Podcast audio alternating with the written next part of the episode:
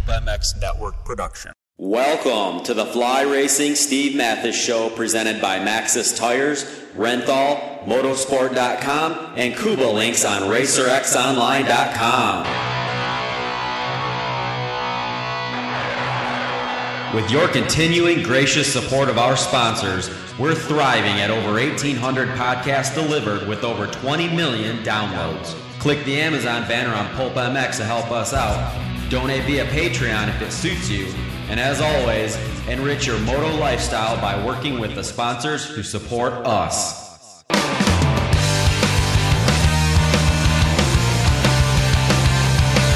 The original Moto Podcast, featuring legends of the past, stars of today, season previews, race reviews, introspection, opinion, facts, and laughs.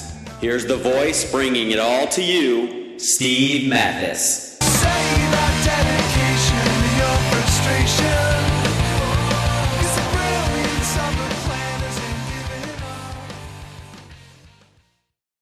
Welcome, everybody, to another edition of the Fly Racing Racer X podcast. I'm Steve Matthes. Thanks for listening. Appreciate it. Again, check out Fly Racing at uh, motorsport dot com or your local dealer, and see the latest and greatest from the folks at Fly Racing. Justin Brayton in Fly Racing gear this year. Uh, Joey Savacci in Fly Racing. Uh, Shane McElrath, Max Anstey, all in Fly. Zach Osborne, Fly Racing. The Formula C P helmet is uh, doing a great thing. It's a still got the same safety features as the regular Formula, just a little different shell and a uh, little different price as well. So thanks to the folks at Fly Racing.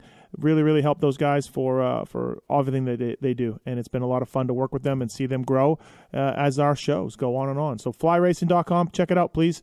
And uh, again, uh, great company. So thanks to those guys. Renthal on board with us as well, renthal dot com. More wins uh, than everybody other any other brand combined when it comes to the handlebar uh, segment of the market. So Uh, Team Honda chose Renthal way back in nineteen eighty-six, and they're still running it, man, with Ken Roxon and Chase Sexton. Of course, Adam Cien Cirillo, Cooper Webb, your two-time four fifty Supercross champion. He uses Renthal. Grips, chains, sprockets. Renthal dot com for more information. I got a super cool uh, chart on their website to see the bend of bar and the measurements and everything, so you can look at all the different bends and pick the one that's right for you. It's really, really cool to go to Renthal dot com.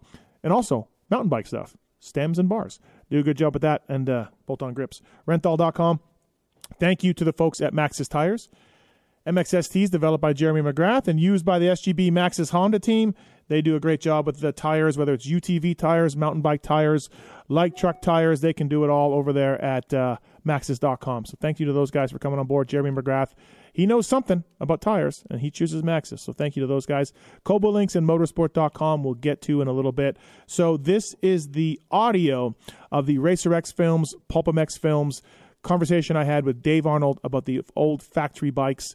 Uh, this is on YouTube, on uh, Racer X, and YouTube on Pulp M X if you want to watch us do it, with uh, video of the motorcycles and the things that we're talking about and all of that. And then I figured I'd take the audio, make it a podcast. Thank you to Jordan Powell for that help with the video. And so people who don't want to watch it can uh, can listen to this. And Dave was a part of some of the coolest moments in motocross and supercross history. There's no doubt about it. Super smart guy. So I want to take the audio and, and put it here. And then at the end, there's a bonus audio, maybe uh, I think it's twenty minutes or something, totally different from the Honda work bikes. We talk about Eli Tomac. We talk about Alta. We talk about Bayle and Stanton and everything else, that kind of era when he was the manager and he had to do all that. So if you've, if you've seen the video and you enjoyed it, Uh, fast forward a little bit and catch the very end when this is a whole new conversation that I had with Dave after we were done shooting video. And again, thank you to you people for watching. Thank you to people for listening to this. I could talk to Dave Arnold all day long, and I'm super stoked that I've, I've got a chance to do this. And also, um, there's another, there's a two-part podcast with Dave in the Steve Matthes archives.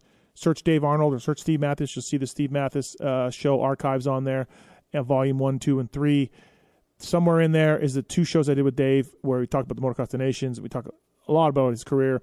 And uh, so listen to those podcasts, too. They're great. So, the, again, a lot of Dave Arnold, a lot of history, and uh, really happy to do this. And so enjoy the show. Hey everybody, welcome. I'm Steve Matthes for RacerX Films and Pulp M X, and we're sitting right here at the Honda warehouse in Torrance, California to talk about some really cool bikes and some real cool history of American Honda. And there's nobody I'd rather have here to talk about that than a guy who was a race team mechanic and a team manager for Honda Racing for a long time. A M A Hall of Famer, also Dave Arnold. What's up, Dave? Thanks for coming by. Uh, thanks for having me, Steve. Um, this is pretty cool. Uh, thank you for doing this. This, uh, these, these bikes here, they represent the pinnacle of racing. They're some of the coolest motorcycles ever made. And Dave, you were a part of these things from start to finish. And uh, I mean, I guess mid seventies to, to mid nineties, uh, you were involved in the, in the big red machine. Yeah. I just thought that's the way it always supposed to be at a motorcycle manufacturer, but then you look back and that was a pretty special period. It was, of course, and we uh, now we have the production rule, of course, and we'll get into that a little bit, but some of these bikes are, are, are one-offs and handmades and everything else, and you're a big part of them. Um, I guess let's go through the bikes. Let's talk about the years. Let's talk about the racing, some of the iconic riders that have, have ridden these machines, and we'll start with, uh, I guess, the Gary Jones bike, first of all. What's so special about the Gary Jones machine? Well, I think the, in the early seventies, the Japanese, I mean, the, the sport was mainly a European sport coming to the United States, and it was mainly European brand. It was Husqvarna and C Z and Mako and Bultaco and Osa and brands like that. And so when the Japanese got involved, um, you know, I think quality and availability was one thing, but I think they focused on lightweight as probably the biggest objective. And this, I hear most of this from Roger because they're, this is work Suzuki's in Europe. They were super lightweight, and he also said the carburation was superior than, you know, the Mikuni compared to the Jikoff that he had on his C Z. So probably those two things. Right, and Gary Jones is a three-time champion uh, in the two fifty class as well for Honda guys. Um, you were working with a young rider from uh, San Diego named Marty Smith, uh, and incredibly, you guys did the uh, motocross series. Think about this: the A M A motocross series and the one twenty-five G Ps in Europe at the same time. And you were the mechanic and responsible for the machines. Uh, we've got one here. Uh, talk about this one a little bit. Yeah, so actually that year you're talking about, that was in seventy-six. Marty won the championship with a different mechanic, John Rosenstiel, okay, in seventy-four and seventy-five. I think that was the first two years of the one twenty-five Nationals. And that bike, that bike was just lightweight. Again, And uh, the production bike that eventually came out was just a piston port engine. That that engine actually has a case reed. I think Suzuki came out with it years later, but it's got the intake track.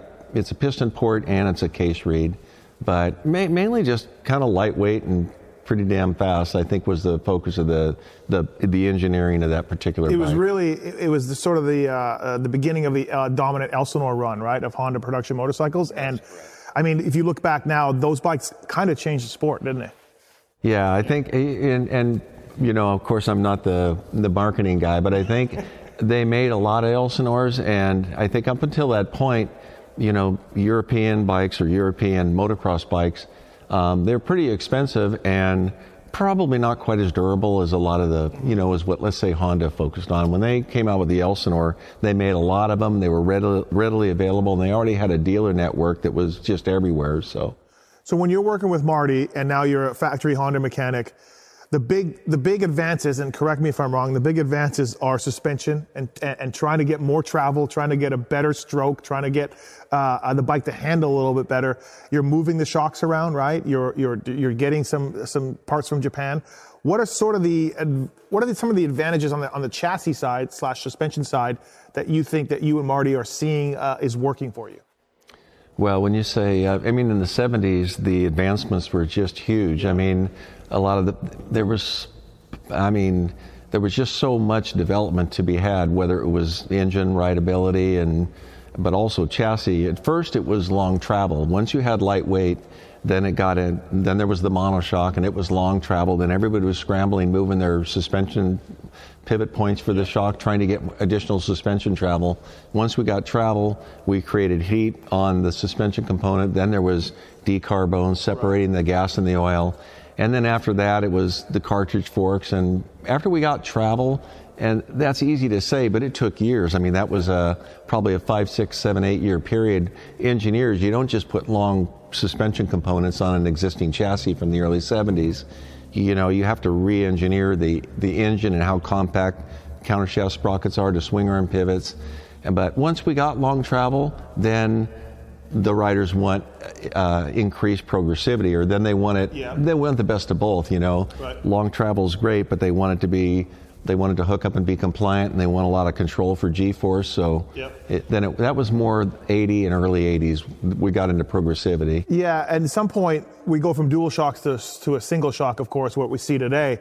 That must have been a big change as well. Uh, what were the benefits of doing that, uh, and what were were there any drawbacks to that? I mean, I would imagine lighter weight, and you can make a bigger shock shaft, which would work a little better, but were there any drawbacks or anything that guys didn't like? There's no drawbacks. No, okay, no drawbacks at all. No, I mean, there, there's a whole bunch of benefits to when, when all the motorcycle manufacturers went to a single shock design. One, it was incorporated at the same time they were engineering progressive linkage systems, but having the shock and the spring and everything, there's a term called mass centralization where you want most of your weight toward the center of gravity. And so the shock and, uh, and not only just the shock, but the main frame structure supported the, the, the suspension system. So then, you know, your airbox and subframes, those things become lighter. They become, um, I, I, the whole bike just became a better design in my opinion.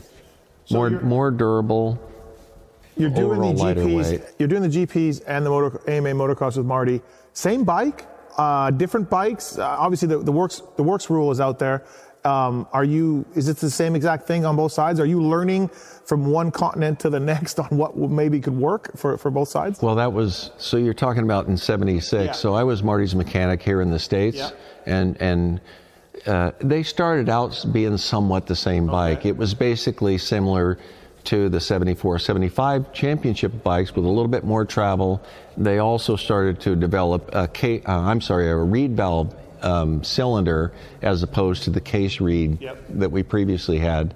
So, but we were behind, we were behind the, the ball at that point in time. Monoshock was, Hannah started to dominate here. Um, in in the States, and then when Marty went to Europe, you know, Gaston-Rayeur and Suzuki, the, the, both of those companies had been developing their hardware in the Grand Prix, and Honda was selling Elsinores for motocross tracks in the States, but if you go to Saddleback or Carlsbad, they weren't real rough tracks. They were, I would call them more scrambles tracks, not big jumps, yeah. not big bumps, so, but going into seventy-six, we were behind, so they had to develop a new series, kind of a, their, Um, kind of their response to Yamaha's monoshock. Yeah. They developed this bike called the Type two. Okay. Um, Pierre Carsmakers was hired to help him with a lot of the development. He went back and forth to Japan quite a bit.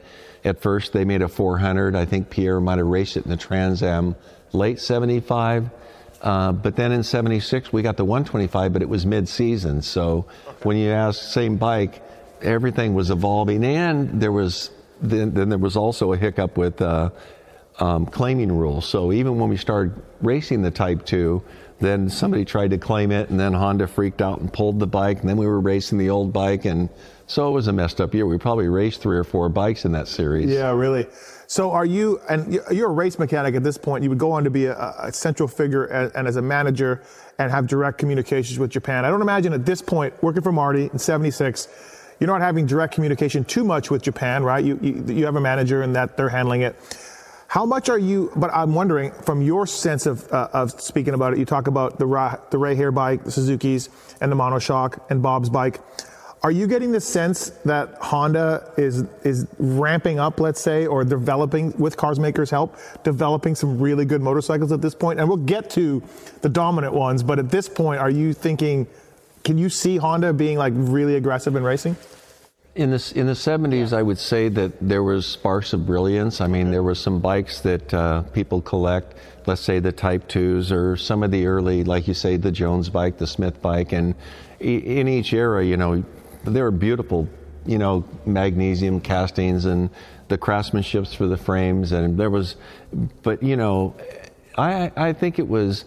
Again, the advancements were so big, you know, Honda was strong for two or three years, and then Yamaha was strong for probably four or five years, you know, and then Suzuki would come with a full floater. And, but to answer your question, was, was engineering a full-time occupation in the motocross era in the seventies? I don't think it was. I think it was spotted It was more of a reaction that, okay, it's the end of the year, we got to design the new bikes.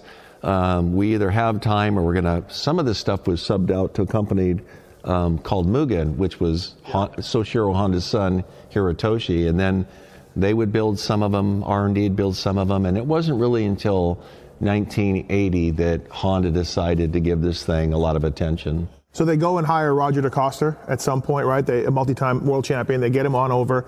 And is is Roger coming over and being like, hey, how much of a help is Roger in, in developing and pushing the racing agenda for Honda, which we see behind us, uh, through? Um, Roger, that was one part. You know, they probably had a strategy of engineers, and they had budget. And the, and the, there's a thing called L P L in Japan, large project leader. That's okay. the head. That's the head dude. So there yeah. was Soshiro Honda, and then there was a L P L at H R C, Miyakoshi, who had hired Roger, and so he's got budget, and he's got engineers, and he's got a some kind of a structure to, you know, try to get ahead of this thing as opposed to following the deal, you know. And uh, but Roger, um, you know, this guy respected Roger. Roger had a lot of experience from racing and development. I think he's got a pretty good balance of how much is hardware, how much is rider. I mean, it takes a lot to win. It takes hardware and, you know, yep. the atmosphere uh, to keep riders focused too and motivated. Sure. But um, but but Roger had Japan's ear, and you know the whole team was out there testing and trying to evolve the bikes. Even in the early eighties, when we didn't have any of the top riders yet. I mean, Howerton was at, I think, Suzuki at this point. Bob was still at Yamaha. Um, Barnett was at Suzuki. I mean, yep. you know, Honda really was, I mean, we were working on stuff. They had hired Roger, but for riders, we really were playing catch up, but we did a lot of testing. We had fab shops, we had frame fixtures, we would cut things up yeah. and change. We started to, you know, we did a lot of development of our own self here in the States that led to some of the exotic stuff that, you know, came back from Japan in eighty-two, eighty-three, eighty-four, so. Now, you're legendary for your knowledge in chassis and suspension. Uh, you've helped out a lot of teams. You still help people out to this day in twenty twenty-one. Um, are you, as a young Dave Arnold, are you starting to, to, to you're, you're leading that path as, as a mechanic? You're more interested in that than motor development? You're more interested in seeing how a bike can handle better and what you can do? We talked about moving shocks and things. Is that where your interest starts to start coming into, into play here? Yeah, uh, I would say yes. I, I've always fascinated with... Um, I mean, even from dirt track racing, you know, w- wire building. I mean, in dirt track racing, everybody raced British bikes at the time, and then they would aftermarket, you know, Redline and Champion and C N J and all these people's. Yep. Why are they doing that? What are they changing? Is What's it happening? Just for weight? And and then as motocross started to evolve, I mean, it's just making bikes go over bumps, you know. So why do? And there was a there's a guy I ran into. Helped with fabrication, Bruce Burness. He worked for S and W in the mid-seventies. Later on, he worked for Olin's Shocks. Him and I became really good friends, and he he was uh, he was really good with suspension, but he also taught me a lot in more of the dynamics. You know, not and not really a theoretical guy, more of a conceptual guy. Like, uh, you, you know, you've heard things. If, if you, you move this, you got to yeah, move this. It was or, almost yeah. like, uh, you know, I have a problem with my rear suspension, but his automatic response might have been, yeah, but what's the front, you know? Yeah. And then you start thinking at things, you know, uh, er- everything on a motorcycle is so interdependent, you know? Mm-hmm. So it's almost never just the shock, or it's almost never just the right. chassis. It's how all these things yeah. work together, yeah. so... I got fascinated with it in the seventies, I think, like a lot of people involved in the sport, because, you know, we were in the infant stages, and you how do you, how do you get travel? You see people doing it ten different ways by cutting the frame and, and lengthening the shock or moving the shock mounts. And, and then once we did that with the rear suspension, then you make a longer fork. Well, then now you don't have fork overlap, and the, the yeah. forks are twisty and it's unstable. Then you got to develop front suspension at the same time, and then sure. so and then, and then engineers had to go back and re, re, repackage the motor and put the countershaft sprocket close to the swing arm pivot.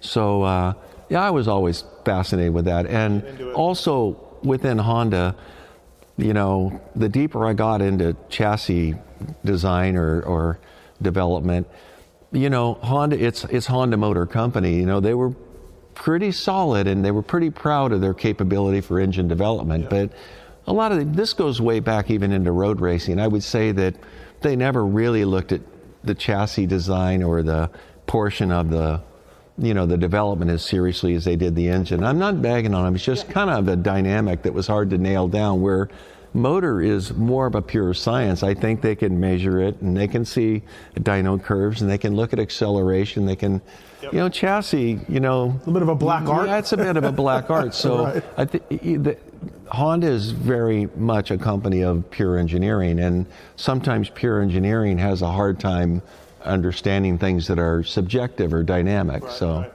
So one of the things we have here, of course, talking about engineering and talking about innovation and Honda and everything else, one of the bikes we have here is a, it's a it's a it's a Reeby Reeby forked bike. Is that saying it right? right? Yeah, Reeby. Reeby. The guy's uh, the guy's name Reeby Valentino. So that's an eighty-one chassis or an eighty-one model, or what is? Explain this Reeby bike to us and take us through this thing. What, what the genesis of it, how it works, how Donnie Hansen raced it. Talk about that a little bit. So uh, it goes. Before Honda, I think if uh, you look at pictures of Roger's last year race in Suzuki, there's a design of a Reeby fork. Yep. Roger, man, and it's it's a steel. It's not the ones you see on the Hondas are billet aluminum, but it's a steel. Um, I used to call them leading link fork, but they're not really. They're more complicated than a leading link fork. But uh, Roger used it, and Roger tells me that one reason, one main reason that he ended up using this fork after trying it and working with Reeby to develop it was he had been hit in the shoulder. I think it was at Lommel, but you know, they have lanes of, of the track going one way and lanes going the other way. And somebody crashed and a bike hit him in the shoulder and ripped him off the bike and kind of gave him a shoulder injury that didn't heal right away. It probably still hurts to this day. And and he said when he rode with the Reeby fork, it, it didn't leverage his upper body or require the same upper body strength, and it made it a little bit easier on his shoulder. But back to the reason that Reeby developed that fork was wheel trajectory. He he just didn't like that on motocross bikes. Now you got longer travel, and when you compress the front fork, And, and you transfer all this weight, the actual wheelbase is getting shorter in the front, and your rake and trail and all those things are, in his mind, changing too aggressively. So he developed this linkage fork for, you know, the wheel path. You, you hear a lot about this in, in the bicycle industry from virtual pivots, and it's almost the same discussion that, that he just wanted uh, preferred. But it wasn't just, it was wheel trajectory. He had, you could change and control your anti-dive with that front fork. It had increased levels of torsional rigidity. It wouldn't twist. I mean, forks were thirty-five millimeter diameter in the in the early seventies, and then they were thirty-eight and thirty-nine and forty, forty-one. But you still, up until upside down forks, you still kind of had a problem with twist and those forks. And a, and a third thing that they brought was, you know, we also had been doing in the mid seventies, increasing suspension travel and putting so much focus on the rear suspension and the shocks, separating the air and the oil and decarbon, and and then the front fork used rear shocks. And so even the level of hydraulic control the Reeby fork had was superior, even just because of The, the sophistication of the shock absorber. Right. So what was this bike? Was it a prototype that Roger developed to, to for the riders to test it out? Uh, how and, and how close did this ever come to being put on a on a works bike? Do you know? Yes. Um, probably some bean counter could answer that better than myself. But uh, but that fork was uh, so when Roger came, signed, agreed to come to H R C, agreed to switch from Suzuki to Honda. He had a lot of faith in that fork. He had a lot of faith in this engin- friend, engineer, Reeby Valentino, and uh, I think they. Uh, he asked H R C if they would research that technology and further try to further develop it. And I think they made some kind of a licensing agreement between H R C and Reeby Valentino. And there was a few designs that he had that I think H R C looked at, and they worked on that fork a lot. You know, at first. It has it it has a lot of qualities. I mean, you could you could drive a motorcycle into a curb with that front end, and it would go over like no other telescopic yeah. fork at the time would. But it did have a heavier feel to it because of the inertia, and so they tried to take the suspension component, the shock. Originally, there was two shocks. It was a little bit heavy overall too. Yeah. They the one Honda here has at the collection. Um, they put the shock behind the number plate with some link bars. Eventually they put the shock on the frame in a couple different locations.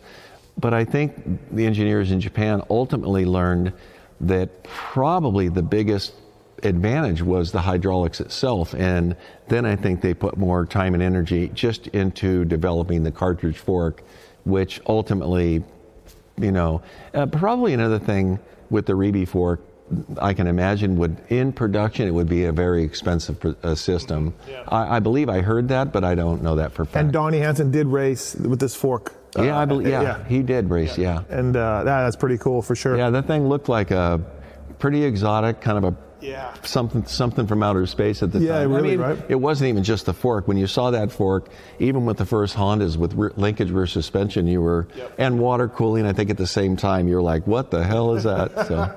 Uh, the next bike we have here, Darrell Schultz's nineteen eighty-two bike. He won the championship on this bike. It has number one on it because it was raced at the Motocross des Nations. Famously, uh, another Team U S A win, an, an incredible Team U S A win. This bike has a one-piece subframe slash airbox. What else, Dave, uh, from this bike captures your eye, and what makes this thing so special? Uh, Darrell's bike, I mean, all the bikes in eighty-two, I think that, you know, that uh, our team had done a lot of the prototyping and let's say eighty and eighty-one, and then some of those things were starting to come to fruition in eighty-two. Mm-hmm. And and also Honda, H R C, they were getting their engineers spooled up, and uh, the team, our our team at American Honda, uh, we didn't win any of the nationals or Supercross championships in eighty-one, but we at the end of the year we went to Europe with an all Honda team for Motocross des Nations, kind of a big upset, and we won. So once we won, you know, that sort of got the attention of Japan. I mean, they they they thought we were not a joke, but yeah. you know, they right. they weren't going to work real hard if you didn't have anybody that was going to do anything with it. And so once once the team won that world championship, we started getting a little bit more interest, a little bit more respect, mutual respect with Japan. And uh, the, the bikes that we had in eighty-two were just all all three of them, but especially the two fifty for Supercross. Donnie Hansen won. Probably getting ahead of myself, you'll ask me, but he won Supercross title, two fifty national, but the same bike, although it was air-cooled, um, Darrell Schultz won the five hundred class. But I also believe that in eighty-two, that bike you're talking about, um, they were just developing the full, it's a four ninety-eight, the, yep. the full displacement five hundred two-stroke. That was the first time that, you know, they raced that. And uh, that monocoque airbox came from the two fifty Supercross bike, and mm-hmm. they were just able to make a lightweight tail section, a tail section, maximize airbox uh, volume, yep. and it was just a good design for that period of time. So it wasn't so much, um, it was well, I guess it was performance and weight reasons. Yeah, for both, that. For it that was compete, both right? engine performance and weight. Yep. Yeah. Um, When you look at the, uh, that was a great year, absolutely. It's got the lower tanks. The two fifties had the lower tanks for the first time. Yeah. When you wheeled, the, are you team manager at this point? Yes, I am. Yeah, so when you wheeled these bikes out at Anaheim in nineteen eighty-two, it must have just blew everybody's minds, right? Uh, it was impactful. Yeah. I think it, this stuff was pretty exotic and yeah. a lot of handmade. And there was a, actually a fabricator at H R C, and he would... you know, at a heliarc, right, yeah. for welding. Yeah. This guy that fabricated most of all those aluminum tanks and the tail sections, he would do them on the ground, and he would put the pedal under his butt and, and go bap, bap, bap with, the, with his butt on the pedal. That way he could hold the parts yeah. and tack them and yeah. weld them. And oh, anyway, wow. there was a lot he of was, So he was an exotic welder also. He was an exotic welder, yeah. Um, no, that stuff yep. was, it was, that in eighty-two, There's a, there's certain years you could pick, not necessarily just because they're works, even some of the production stuff, but there's certain years where, you know, it's it's a it's an advantage. You know, the gap between what you put together, or yeah. what you know, what you had to go racing with in eighty-two. It was a big gap between what Honda had and some of the other manufacturers. Absolutely. Also around this time, Dave, uh, front suspension has cartridge forks now yeah. in eighty-two, which is a huge step up, right? Huge, yeah. huge. Up until that point, you know, I'll say it was mainly orifice dampening, which is kind of the opposite of what you like. Orifice dampening forks, they, they, it's what people think they want, but you don't really want, you know. Okay. It, you, it moves really easy in the beginning. Actually, yeah. It's almost like slower slower shaft speeds, but then when you hit something like a rock or a square edge bump, it hydraulic locks. So cartridge forks just did what we had for a rear shock in a long time. You had valving that you could get a certain amount of low speed dampening that you need for control and and then in high speed it blows off. So it was it was a huge development advantage over some of the other manufacturers. So nineteen eighty-two, and to me, I agree, as a as a guy from the outside just looking at it, nineteen eighty-two was the beginning of sort of the Honda run of excellence, the Honda ingenuity, the Honda technology. Uh, it, it begins in eighty-two. I agree, yeah. Um, another bike we have here is, uh, uh, there was a one-off event uh, at Carlsbad Raceway for a number of years called the Super Bikers, and it was a mishmash of flat trackers, road racers, and motocross guys. Love to see that this, love to see this thing come back nowadays, by the way. Um, and uh, this, go Google it or YouTube it, people. It's on there. You won't believe it. Uh, and but this had big factory involvement for a number of years, and it was a source of pride if a motocrosser won it, or you know, Eddie Lawson or a dirt tracker. So we have a bike here. Uh, it's an eighty-two. It was built for Steve Wise, who had won the event. Uh, he was the defending champion. It's got a floating rear disc on it. It's got a, a, a handmade swing arm on it, um, and massive discs. And the brakes, the, the, the front master cylinder looks like it's, you know, off of a Honda Civic. Um, yeah. What, talk about building this thing. And is this something where the where the road race community of Honda comes together with the motocross group and they, they build the bike, or how does this work? Well, the, that event the, was was promoted by a guy, not with us anymore, but uh, Gavin Tripp, and he was the promoter of the Carlsbad U S G P.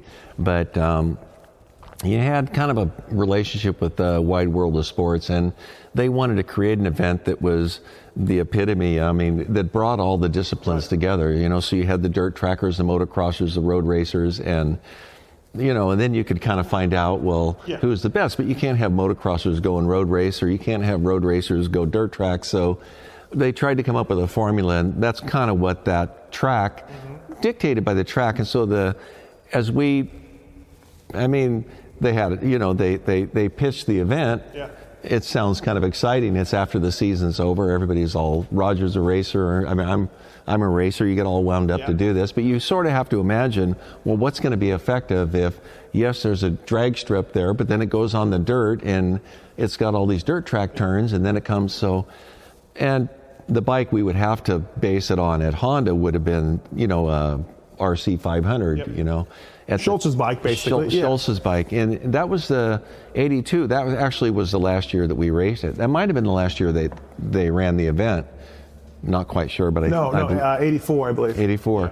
So th- the first time we raced it was in uh, seventy-nine. And I think our bikes were four fifties at the time, displacement. And we didn't have disc brakes. And uh, so we were doing things. I mean, the, but the speeds, they're going one twenty, yeah, one thirty miles an hour. Yeah. Maybe not quite as much on the four fifty. In eighty-two, that was a full four ninety-eight. Yeah. It was fast. It was so.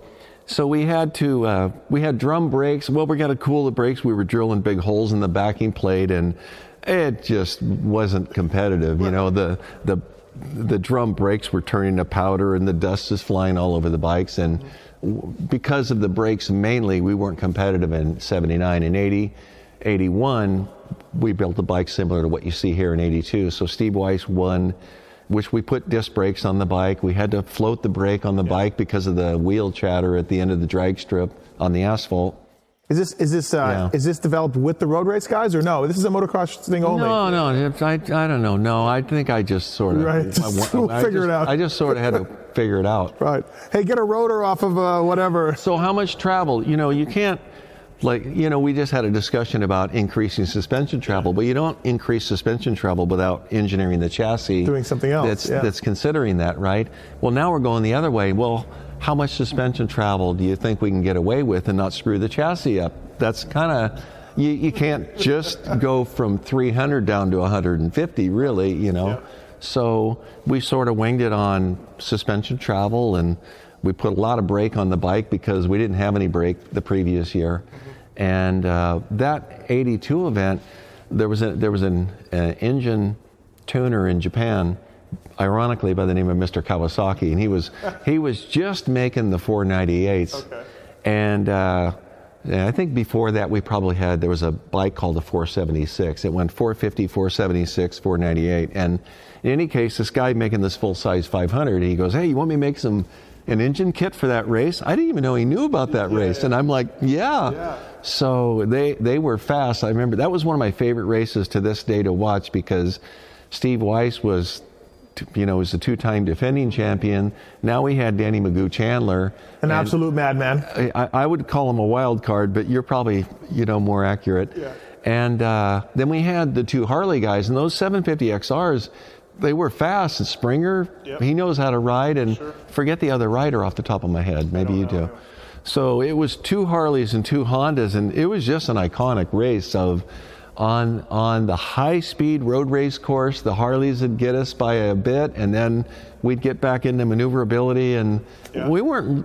It's not like we had anything big on them, or but we just had different attributes and sure. a great race, and then. It's funny you say that. I worked at Yamaha for a number of years, and so they, Bob Oliver uh, was was yeah. was a guy there that I learned a lot from. Great guy, and I could tell in talking to Bob, much like I can hear in your voice, the pride that they had because Eddie Lawson won. Yeah. A- and yeah. so they built the Y Z four ninety for Eddie Lawson, yeah. and they beat, you know, all the other factory guys. Yeah. So and they they really worked a lot on that bike, and you could tell the pride that Bob had in helping Eddie Lawson win that event, kind of like you with the Steve Wise, and like, so it did seem like this Super Bikers race brought all of you factory guys well, out of the woodwork. It's, it's, you know, you have a box, a bunch of parts in your box, yeah. but it's a clean sheet of paper. Sure, like yeah. no one is giving you a, a, a floor plan as to how yeah. this thing's going to lay out. You know, so you kind of got to imagine. Well, it's this much.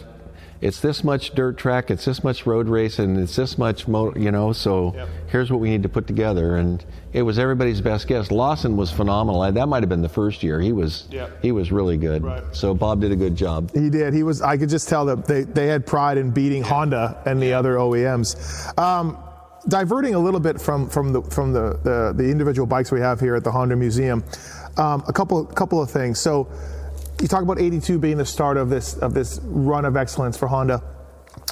I, as I understood it, you got the bikes built in a crate at, at from Japan. Your works bikes were delivered to you guys in a crate, and then the mechanics would take them back apart and, you know, assemble them, lube them up, and, and, and get to know the bike well.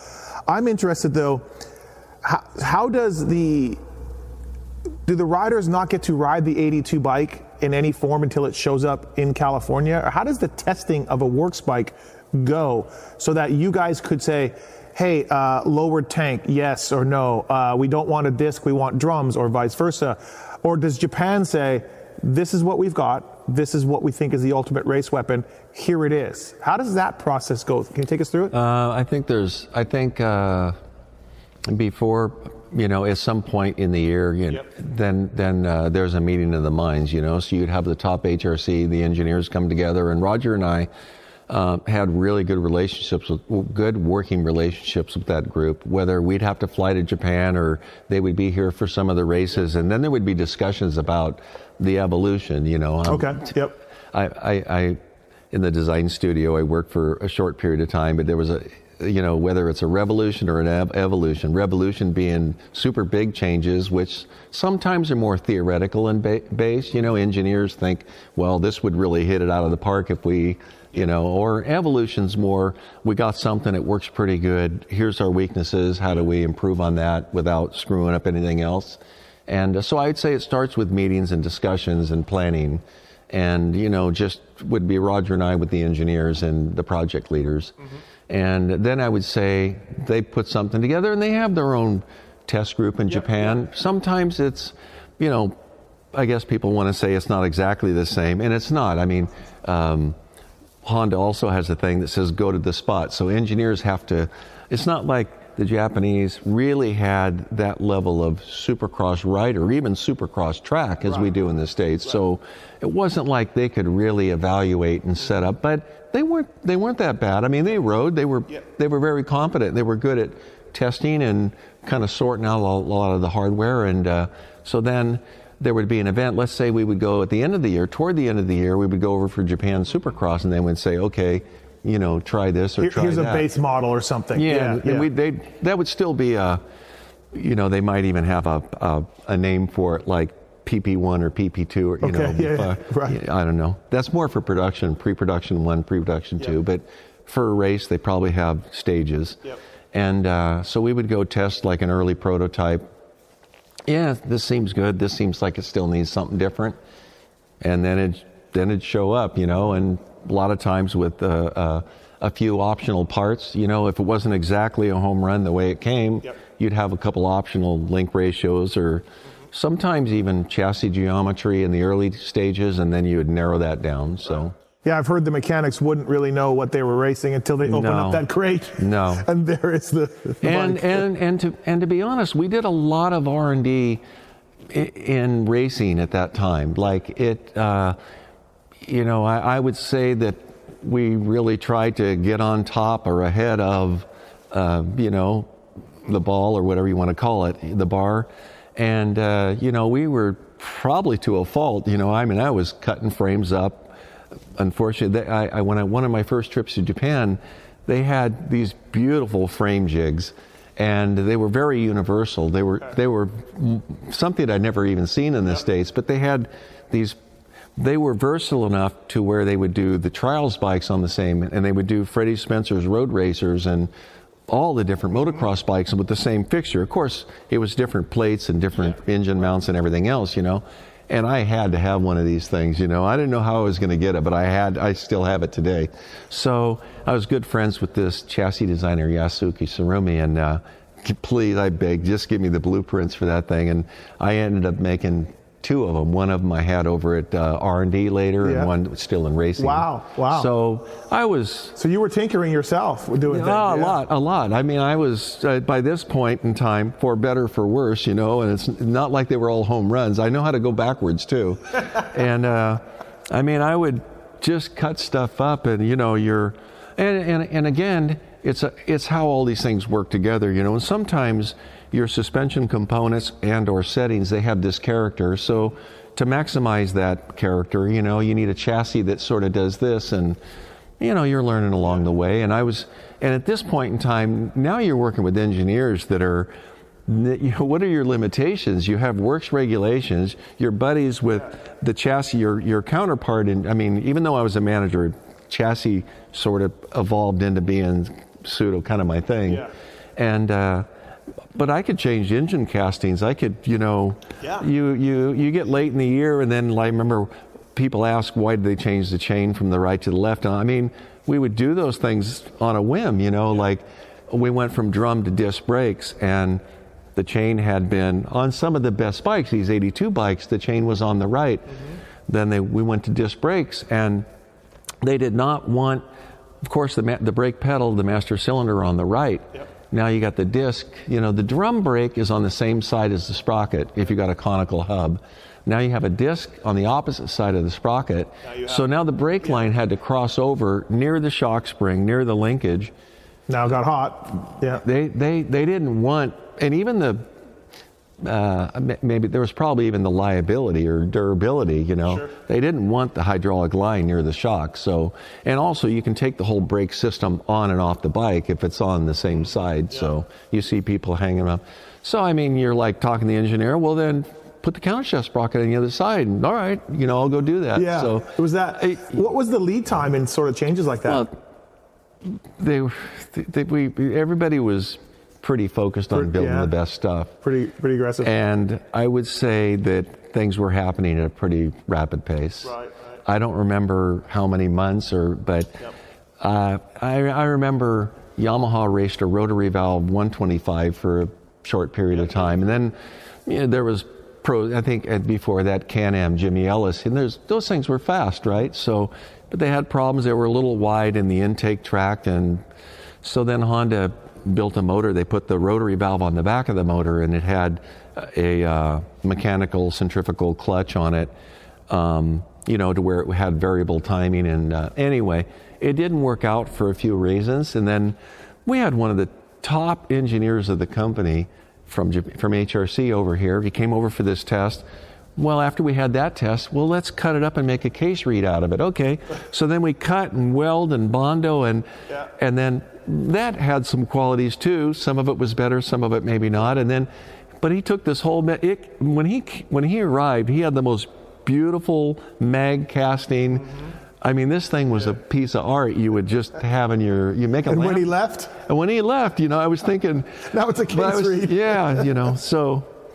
Don't go to America anymore. Those guys will screw it up, you know. So Did you? Can you point to any specific things that you did to uh, any of these guys, Hansen, Bailey, uh, O'Mara, any of these bikes, that was a change that they got from Japan that you did that they immediately liked? Was there something that you could think of, an example of t- one or two things that, that your your R and D was, was put to use?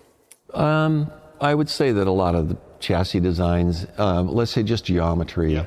And uh, even even the eighty-two bike, you know, when they came with uh, the low gas tank, mm-hmm. with the vacuum pump, yep. I thought that that was indirectly or directly influenced by. So in eighty-one, we had water-cooled bikes, we had air-cooled bikes, and you know, the, the water-cooled bikes ran a little bit better, but yep. they felt a little bit heavier, they had a higher center of gravity. Ergonomically, they were not quite as good, and the riders didn't like going into a turn with radiators and shrouds, and their, yep. their legs would get wider, and even some of the shrouds would catch on hay bales or, you know. So don't then, put them on the handlebars though, Dave. That, that's not a good idea. So we, we so about halfway through the year, and again, yep. we weren't winning nationals at the time. Yep. You know, we had these bikes, but then I think Howerton and Hannah and Barnett and Glover, uh, maybe a, probably a few others, you know.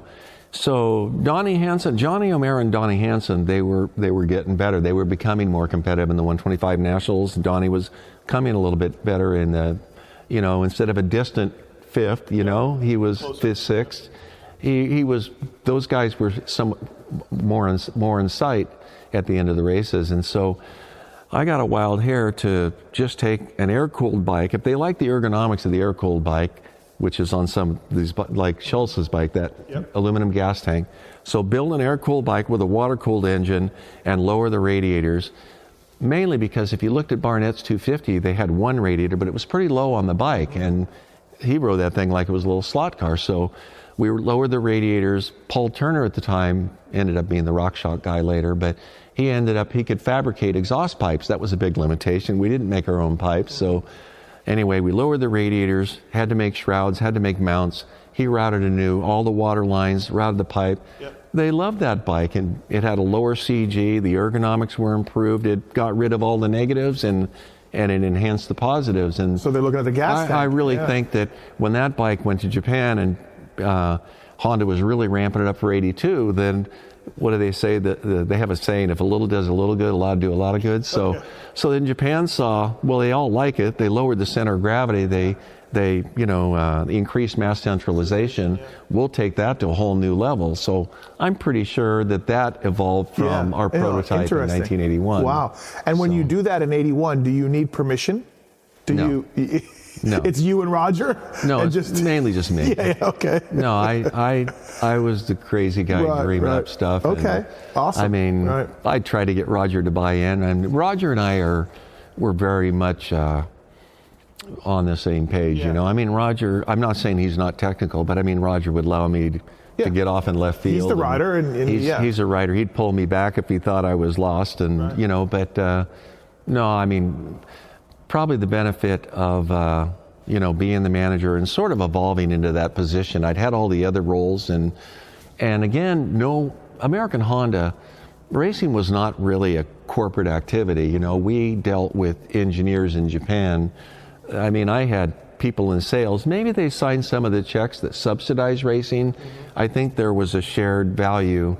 Um, you know, marketing people, obviously they got exposure from racing, and engineering, they got some technical benefit from developments in racing. So I, I don't know what that balance yeah. was. Somebody else did the books. I just spent the money, you know, and but um, you know, but but but nobody really, I mean, they I had managers of American Honda that said, we don't we don't know anything about racing. We don't want to know anything about racing. So yeah. you, you guys just, just handle it. So sit there in your cubby for, hole. For a period that. of time it was like that, but toward the end of the eighties, after production regulation, Japan engineering softened a little bit, and then, right. you know, corporate got more involved. So the next bike we have here, Dave, is the eighty-four uh, five hundred of David Bailey.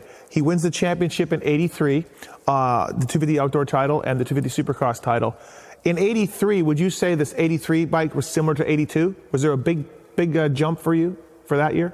I got to go back and look at what an eighty-three is, okay. but I think they started to mess with water cooling in eighty-three, yep. and so it was quite a bit. I mean, and there was a big thing with uh, exhaust pipe, they still wanted to run a low tank, and the exhaust pipe volume of a five hundred is quite a bit bigger than a two fifty, so packaging of a low gas tank, radiators, exhaust pipe, there was a lot of things to balance out. So this eighty-four bike we have, he's the Grand National Champion, hence the blue number plate yeah. with the uh, yeah. yellow number one.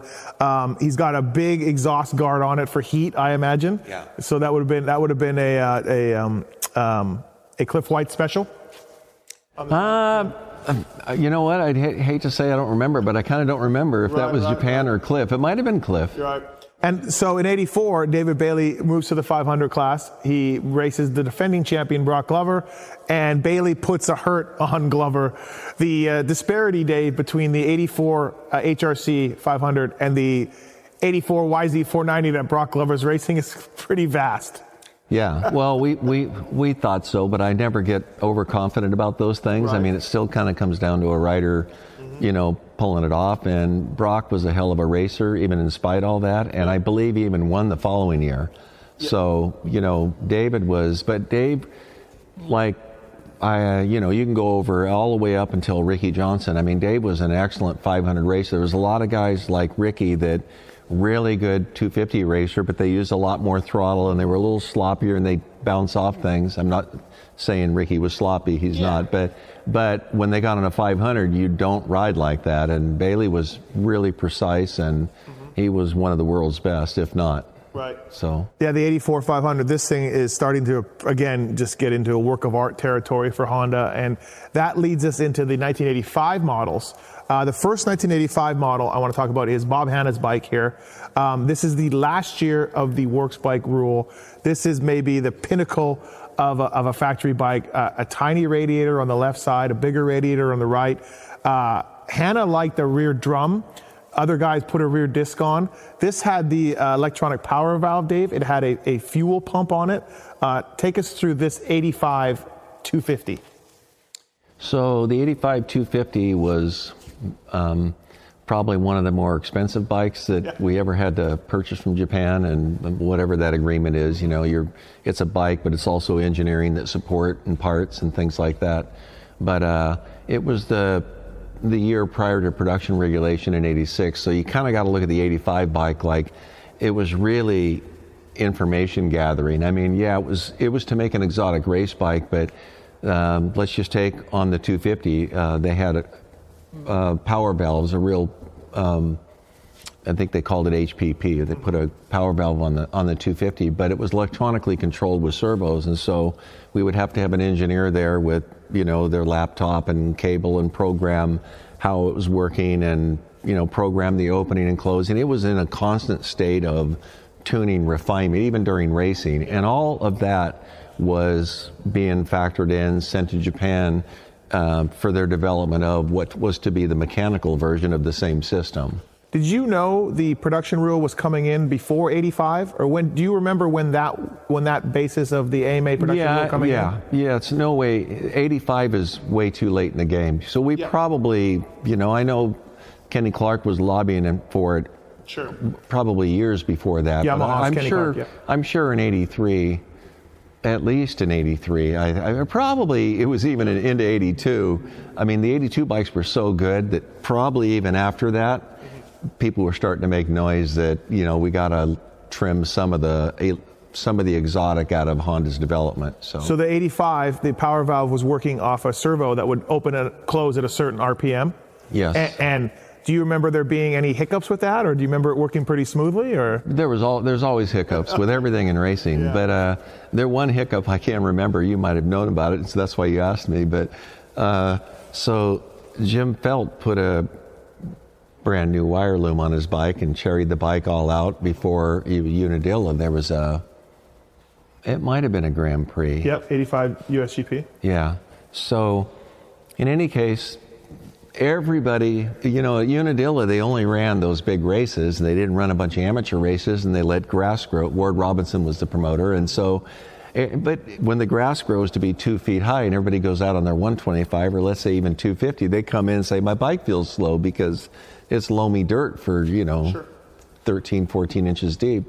So Johnny O'Mara comes in and he goes, this thing just doesn't feel like it's running right, you know? And we say, no, it's just the grass.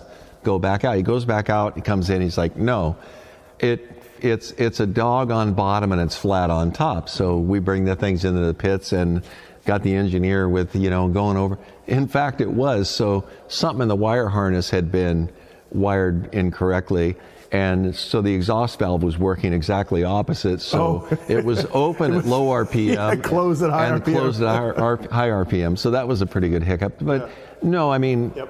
that was, no, I mean, we never had a problem with that system in racing. Right. No, the, the only thing I would say is it was a really fast bike. It felt like a really fast bike. And so the riders, you know, they were like, we've never ridden anything like this. I mean, we don't even, usually we went to, um, what do they call it? The, the California series, Golden State series to warm up and everybody kind of get the bike set up before we even start off the Supercross series.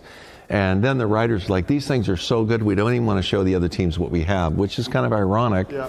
in that, um, I'm sure it was fast. I'm sure it did feel fast. But as far as an effective race tool and and as much talent as we had on the team, yep. we didn't really accomplish that much with that bike. Yeah. I'm sure Japan got a lot of information, but David Bailey, he probably he probably irritates him every time I mention this, but uh, I witnessed him looping out. I've never seen riders loop out coming out of a corner. I think it was in Atlanta, Georgia, just right before the finish line. The thing just rap, just threw him on the ground like a... Yeah. more of a rookie move, right? Yeah, and yeah. so uh, the championship went down to the last race at Pasadena Rose Bowl.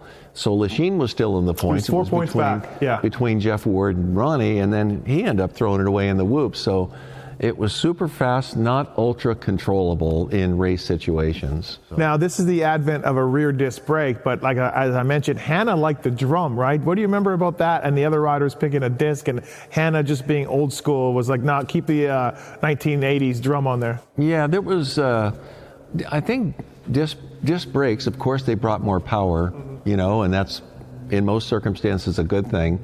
But the feel and controllability were always being refined, and when I say sometimes it was too much too soon. And for Bob in the front, they were able to kind of get him happy. They were playing with a, like a braided line doesn't have much flex, and so it would be more abrupt, and they could play with the size of the pistons and the master cylinders and things, and even the caliper. But in the rear brake, he it he just did not like having that much brake, and and it was more of a feel thing. Right. So. The seat goes all the way up to the gas tank. Bob's seat is incredibly wide on this bike. You can yeah. see that. That's, yeah. a, that's a pretty unique feature. I remember seeing photos of Lachine's bike really skinny uh, going all the way up to the gas tank. So there was adjustability for your seats on that. Yeah, I was, I'm not quite sure why it was that wide at, up at the gas right. tank. I thought it was a, I mean, I know there's a balance and I know there's a limit. And a lot of times people think narrower and narrower is good, but you also have to kind of hold the rider in a certain place so he doesn't move too much. And maybe it serves that purpose, but. One of the things on the eighty-fives that I found interesting that you pointed out was they had a they had adjustable almost shock struts going to the steel frame, aluminum struts that the shock bolted to. And these things look really cool, Dave, but they didn't work the greatest, did they? So, again, because eighty-five was the predecessor of production regulation in eighty-six, uh, and yes, normally we have adjustable, you know, different linkages, you know, so that would be the, the rocker and the pull rod, but uh, this bike was designed to where even the upper shock mount, uh, it had a billet mount to where you could move that if you wanted to, or let's say, you know, I mean... And also the pull rod mount to the frame, that all those points were adjustable. You have to make which seems part. cool in theory. Seems cool in ther- theory, but uh, it actually when um, when with exactly the same pivot points and the same motion ratio and the same same shock settings between eighty-four and eighty-five, the suspension worked terrible in eighty-five. It was way too soft and bottomed. Nobody could understand that, so they would, you know, rebuild the shock and.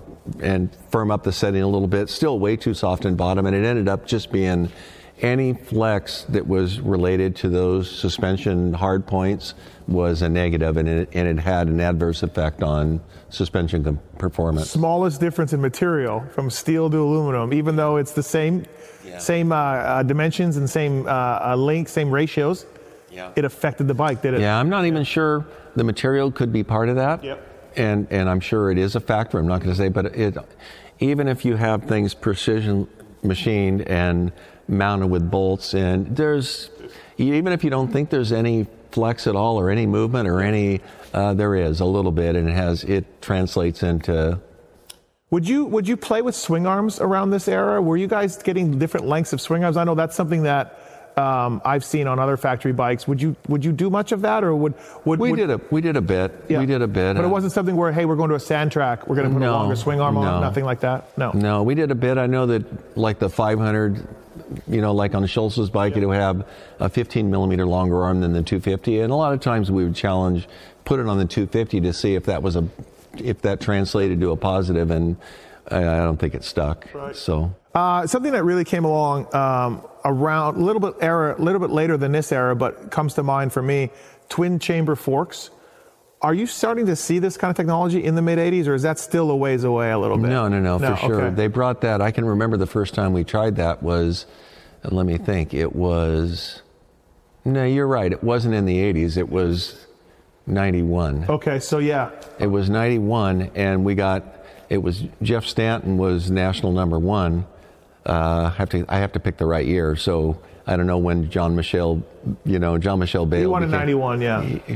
Bayle did? ninety-one, yeah. Yeah, so it must have been in ninety. Okay. So uh, Honda had a design for twin chamber fork, mm-hmm. you know, for obvious reasons. It, it it kept the air separate from the oil, and also they could make a better bottoming system, right. which was probably the main reason. And they probably didn't like pay Steve Simons for their previous bottoming system sure. for royalties. But they came with that, and they came with a cylinder, which ended up being in production ninety-two. It had a different exhaust valve in it. And and the yeah, we tried that stuff at Unadilla, both of them. And they just kind of wanted, before they committed full-scale production, mm-hmm. they wanted, you know, Jeff to try him in racing. So. Okay. Uh, uh, so this eighty-five bike, this is, as I mentioned, this is the last year of the works bike. Production rule is coming in. And again, you mentioned you guys didn't win in eighty-five. It yeah. wasn't a successful year on the track. This bike was amazing. Uh, David Bailey has told me different things about it being flawed. You've mentioned it too. It's a case of almost uh, a two trick. Two trick, yeah. Is, yeah. is there such it's a thing, a, Dave? A, it's a it's a case of two trick. Yeah. I mean, it was yeah. it was over the top, and right. you know, it lacks some. What do they say, practical application or controllability issues, yeah, really. Right. The next bike we have here from eighty-five, Dave, is Ron Lachine's Outdoor one twenty-five Championship bike. Now, you did win in that class. Um, this bike, I watched some old videos of this bike. It looks like a rocket ship uh, compared to Suzuki's and Yamaha's at that time, Dave. It was fast. Yep. The, the one twenty-fives in that era, um, the ones that Micky Dymond rode, and then the ones that Ron Lachine. I think this is the predecessor, the previous bike. Yep. They were really fast. We had an engine tuner, by, ironically, by the name of Mister Kawasaki, and and that exhaust system on that bike, it didn't have a true in-the-cylinder power valve. It had an attack system, they called it, which is a plenum chamber that changed the volume of the header pipe of the chamber, and they ran really, really good, yeah. really good. What was the what was the idea behind the short radiator on the left? And then you talk about mass centralization, you talk about getting the weight low, and you have a tiny radiator on the left and a long one on the right. What was the idea behind that, and did it affect the handling and the chassis at all, or obviously not? But. So you know the best guy, the best guy to ask that is Johnny O'Mara, because okay. Johnny O'Mara was the one twenty-five Honda ace for years, and right. but the the way the pipes were routed on those bikes prior to this bike you're talking about. Um, the exhaust bike, the exhaust pipe would burn the rider's leg, like over and over weekend, you know, he's practicing and then racing.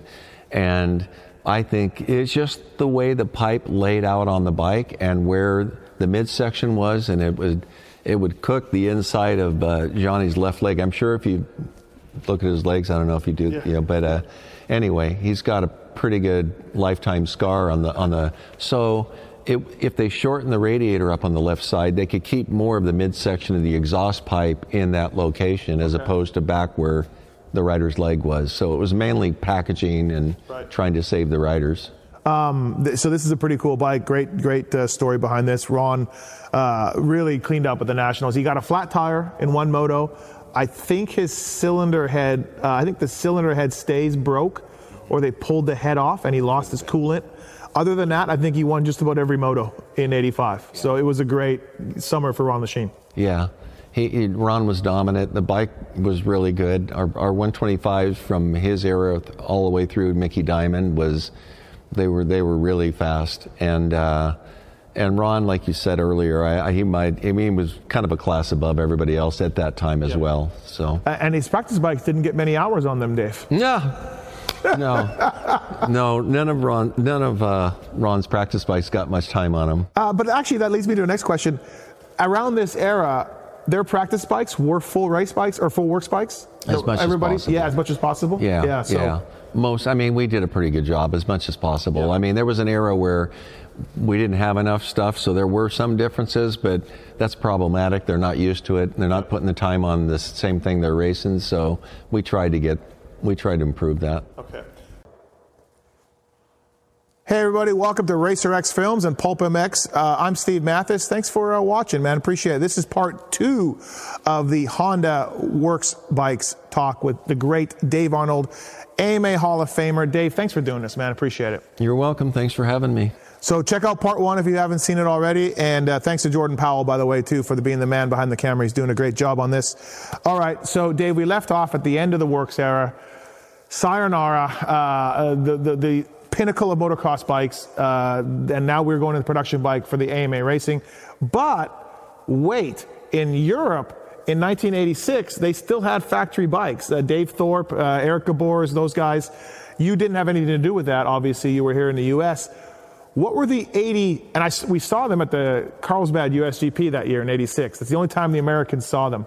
What was any different about the European works bikes that those guys rode?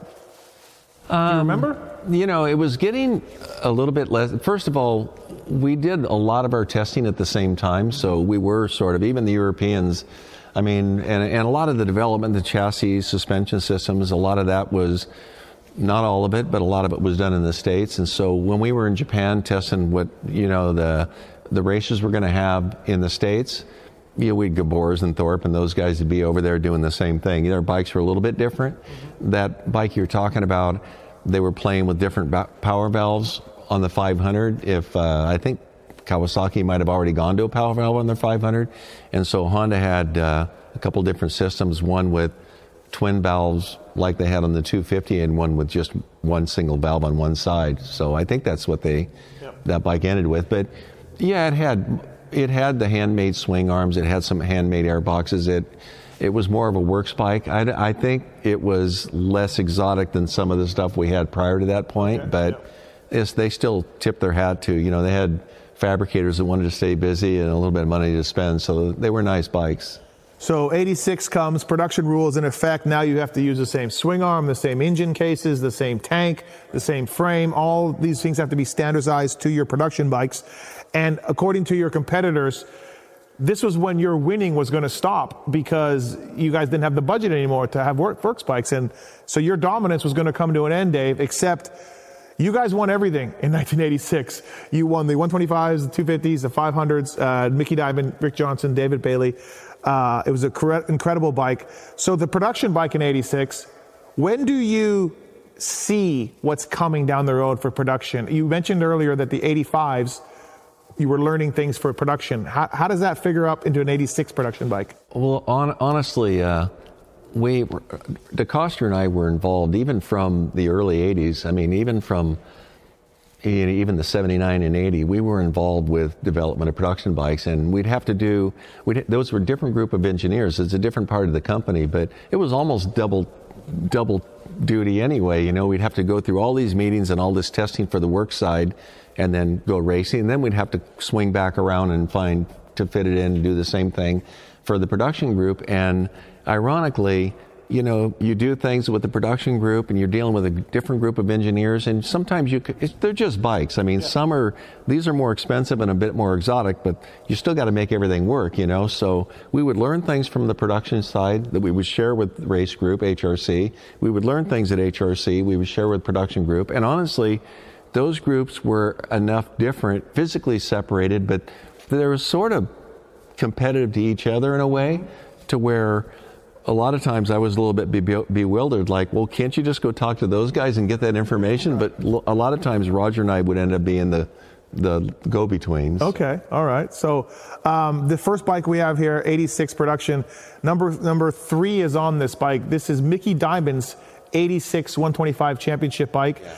Um, and that jo- Johnny O'Mara rode at the Motocross des Nations in eighty-six, so it's got his number on it. This is Micky's bike, though. Uh, what can you remember? What, do, what can you tell us, and what do you remember about this motorcycle? What, what I what I remember about the one twenty-five and the two fifty was that, you know, in, in eighty-five, it, you know, or in our last segment, we talked about how exotic the bikes were, and yep. but we didn't really get the results. It's almost like they were so tricked, they were so fast, but there was a element of rideability that was problematic. Mm-hmm. It's it's almost like all of those qualities got transferred to the production bikes, but they were rideable. You know, I think the production bike might have been one or two horsepower less, mainly due to, let's say for the, the two fifty, it was an electronically controlled power valve versus mechanical, but this one was kind of hard to ride, and this one was very rideable, you know. So um, just the friction that some of the, the mechanical, It, it, those bikes were exceptionally good, and also Honda put a lot into those first production bikes. Well, all their production bikes, yeah. but they got mag cases. They just have a lot of. Uh, they almost it's it's almost a limited edition works bike in production. They're they're really nice bikes. I mean, it's almost like we had learned enough about what worked and what didn't work during the first half of the eighties that they were able to apply just what worked for production in eighty-six. Now, this bike, you, you hired a kid from uh, Yorba Linda uh, who rode five hundred Husqvarnas. You put him on a one twenty-five Honda named Micky Dymond, and he wins this championship. Now, Micky's a great rider. There's no doubt about that. But I watched some videos of this bike, Dave, uh, some old nationals, and he looks like he's got like on a, he looks like he's on like a one seventy-five. Uh, this bike is fast. It's really it's really fast. Right. I'm not just saying that. I'm a Honda guy. It's yeah, they're all. But the, that one twenty-five that Micky Dymond rode in eighty-six and Johnny rode later for yeah. Motocross des Nations, it it was a really fast bike. And as far as uh, for taking credit for hiring Micky Dymond, I I just do what I'm told. Danny Laporte is responsible for hiring really? Micky, because they were both. I don't know. Husqvarna. They were at Husqvarna. They were Husqvarna guys, yeah. and I remember right before. I mean, Danny was on our team, fortunately, for a few years, and then he was going to go to Europe to race Grand Prix. And I remember whatever the last race was, he just flat told me, he goes, "One guy no one's looking at, and I'm telling you, he's way better than you think he is, Micky Dymond." He said, "Those bikes are so slow." He said, "I want you to watch." Maybe it was before the, that race weekend. He said he has to look down the next straightaway in order to see how revved up to get this thing in the turn, and which is in fact how he rode. I mean, yeah. he he had to kind of way override the bike in order just to put all the parts together. Yeah. And yeah. so, yeah, he was, and and another. So that was the tip. That was a suggestion from Danny Laporte. Another thing we do at the end of the year, we have these. We get together and we do all these. Uh, this is way after testing, yeah. way after practice. You make everything look good, and they got all their gear, and you go out and do press photos. And I remember Ken Verique at the time was doing all of Honda's press kits. And, and I'm not begging, you know, like a Marty Smith, you would never get a bad picture of Marty Smith, right. you know. You would have some guy, well, there's not enough Honda, there's not enough this or that, but I mean, it was always a good picture. Hard to find a bad one. Jeremy McGrath, not the same era. Never a bad picture of right. Jeremy McGrath. Jeff Stanton, like, I'm not bagging on Jeff, but you had to go sure. through a whole yeah. bunch of photos to, all right, that one's probably almost good enough, you know. Micky Dymond, he's just a stylish, always in the right place. You know, he was like a, it's like a McGrath and a Smitty, you know. Right. So we've talked about your history of the Motocross des Nations team, of course, the pulling off the upset win in nineteen eighty-one. You uh, you also were there for Danny Magoo Chandler's sweep of the trophy and the Motocross des Nations in eighty-two. Yep. And then you were there in eighty-six when Johnny O'Mara on a one twenty-five beat everybody outside of his teammate. Uh, yeah. What was a more impressive Motocross des Nations ride? Johnny O on this bike or or, or something else? Well, im- impressive. I mean, they all, I mean, being the upset in eighty-one, yep.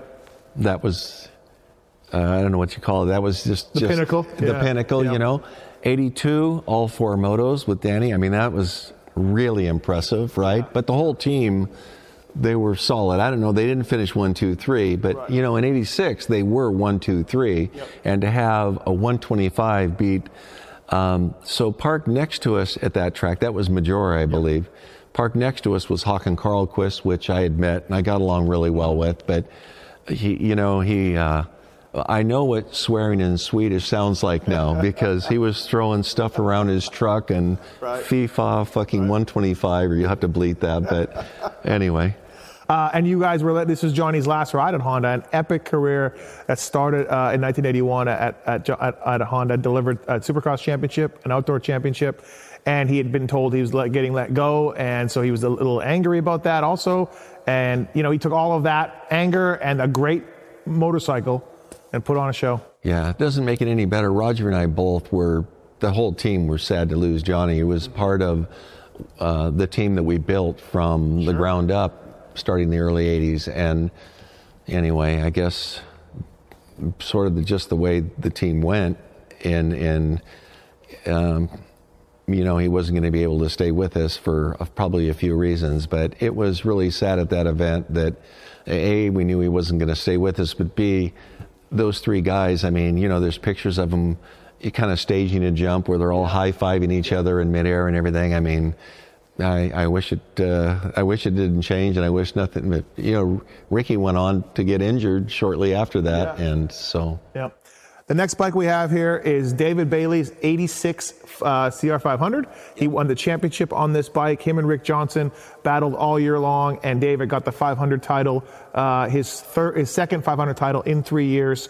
Um, and again, we talk about that eighty-five bike being so cool, being so amazing. Brock Glover beat him on a on a Y Z four ninety, right? Yeah. A- and so now we're back to eighty-six, and David has a great series again, proving again that this bike is an amazing production bike. Yeah, it was a great, I mean, all all all the bikes in eighty-six, all three of them were real well-balanced packages, you know, with, I mean, the, they, I guess I, they all had very good qualities, but they also didn't have any negatives that were going to bite you in the butt. They were just a real solid package. One thing I think that's uh, that's got a, um, a flavor to all of these bikes, or many of these bikes here today, is a guy by the name of Cliff White, who was uh, much like you, like a, a young kid that got on as a mechanic and became one of the best mechanics in the sport. He worked for David. He'd go on to work for Jean-Michel Bayle as well. Uh, when you look at this eighty-six five hundred, or you look at the eighty-four five hundred that you guys have here, uh, that Honda has here, you can see Cliff's little personal touches on it, um, and really like some cool little things that Cliff did.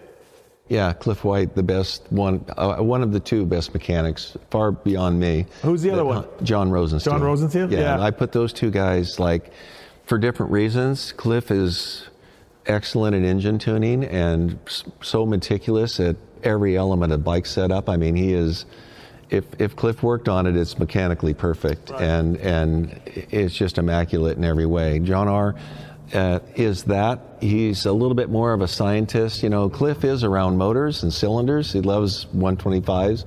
John R. would play around with suspension and do, you know, more of a, but I, I viewed him as being, I mean, he's back when, go back to Elsinore's, or let's say R C one twenty-fives and seventy-four seventy-five, they blew up for everybody. You know, the yeah. ones in Japan, they had, especially, well, sometimes cylinders and pistons, you know, it's hard to keep those things that made a lot of power that were that small to stay together. Yep. But also they had a, a clutch hub that was all hollowed out, and some of the, the spring fingers were welded in, spot welded in. They would only last a certain amount, and John R. would, whether they were pistons or clutch hubs, I mean, he knew exactly how yeah. long to run them. And so. I worked with John R. at Yamaha. Uh, he was a suspension guy. A couple things come to mind. He was uh, really funny. He would wash his face with Windex uh, on a rag. That's and it, true. Yeah, he would wash his face with Windex. And two, he built he built an X-ray in his garage. And I believe he built some sort of nuclear fission machine in his garage. I don't know what the atomic fusion, fusion thing. I, belie- I believe it's fusion. Right. So this is what John R. does for his spare time. Yeah. Uh, a hell of a guy and uh, a great dude. John R. is one of... Uh, In, in that category, and you know, I mean, I just work on motorcycles. I never got into nuclear fusion, yeah. especially in my garage. Right, but right. John R. is one of the country's premier engineers, scientists yeah. that works on things. Yeah, like he's got that. Some awards. Yeah, so. Yeah. Was... Thanks for listening to the Fly Racing Racer X podcast with Dave Arnold. Hope you've enjoyed it. Thank you to the Kouba Links from Aprilia to Yamaha. They make lowering suspension links for uh, all sorts of motorcycles. Gain some confidence, increase your plushness. Uh, if you're a shorter stature person, or your girlfriend, wife, has a bike that can't quite touch the ground, then you know how delicate that is to go riding when you're not totally confident. Well, Kouba Links We'll make you a link, and uh, it'll work perfectly on your motorcycle. So please check that out, Kouba Links dot com, K O U B A, links dot com. Use the code Pulp M X for free shipping.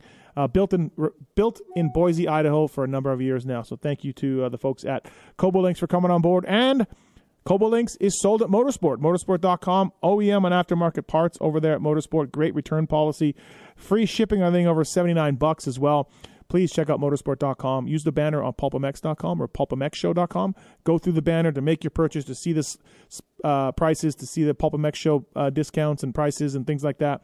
And we get a small slice of that, and it helps us out. So we'd appreciate that as well. motorsport dot com. And if you have any issues, any any concerns with motorsport dot com, send me an email using a contact form on pulp m x dot com, and I'll pass it on to Motorsport, and I'll make sure that you get personally handled uh, with those guys. So thank you to motorsport dot com and Kouba Links, Renthal, Maxxis, and, of course, the folks at Fly Racing, and you people.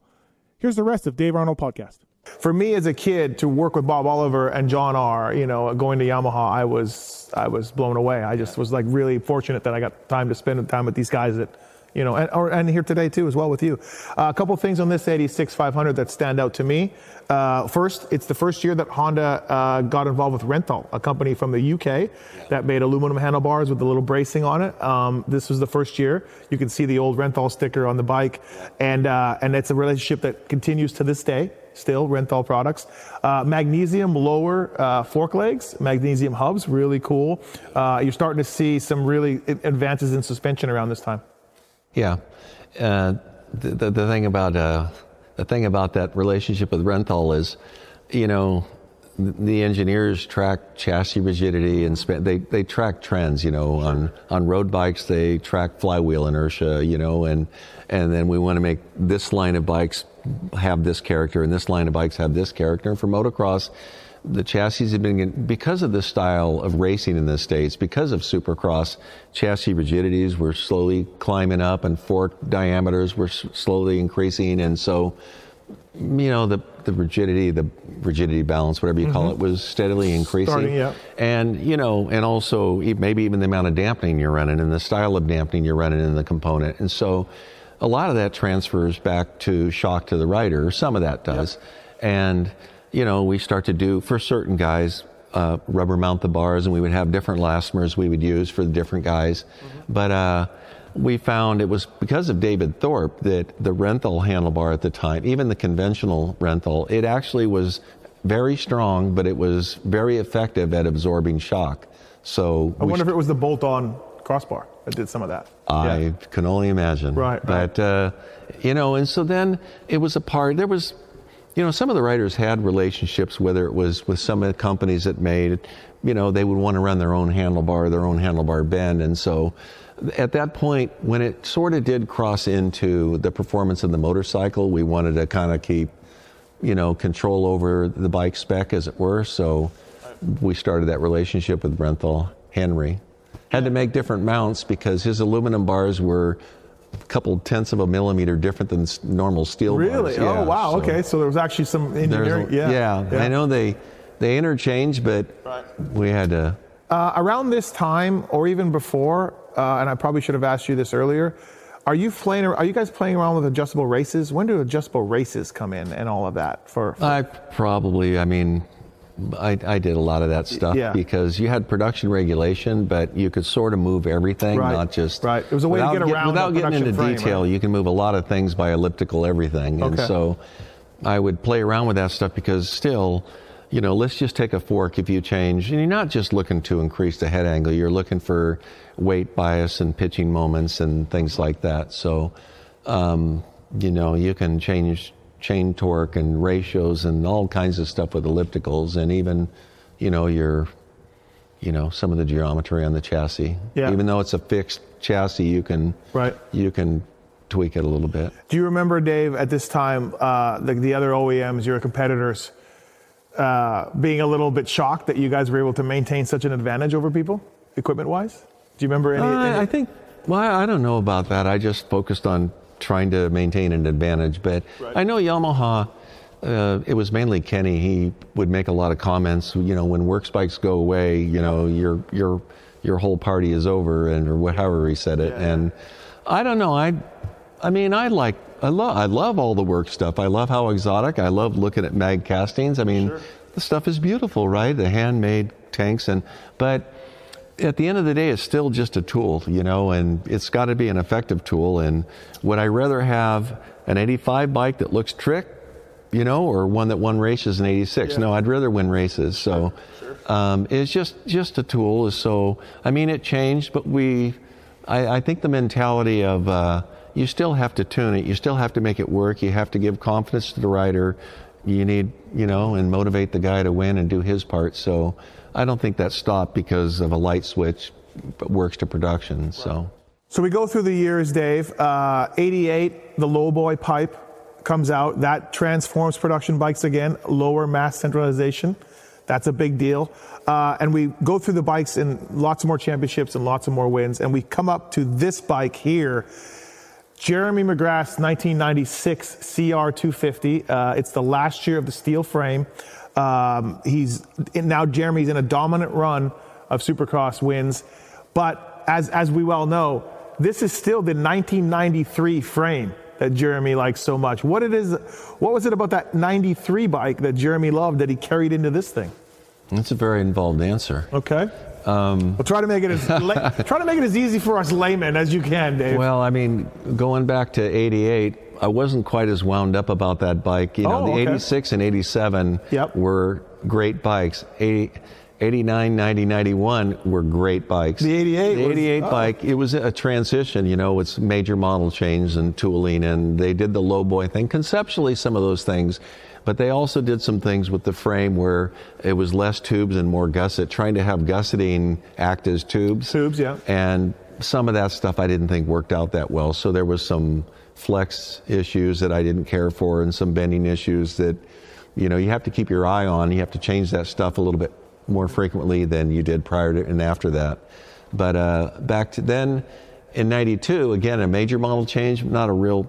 I hope I don't get in trouble with people that used to pay my... I think you're fine. I think I'm Statute fine. Statute of limitations. eighty-two, eighty-eight and eighty-two aren't my favorite, but it's like when you make these big changes, and uh, again, most a lot of them are theoretical, and yep. and, and ninety-two, uh, it's following. Suzuki had a pretty good bike they came out with in ninety. Probably uh, Ross Mieda had a lot to do with that, but in any case, it was fundamentally different. It had, I call it, a, it was a little steeper, it was a little longer in the front, mm-hmm. It had a high swing arm pivot, short swing arm, a lot of anti-squat. And so I guess because of those things, Honda went for, you know, if a little does a little good, a lot do a lot of good. So they went further with that bike. So, and they tried to make it a really light bike, had a different ex- exhaust valve as well on the, on the engine.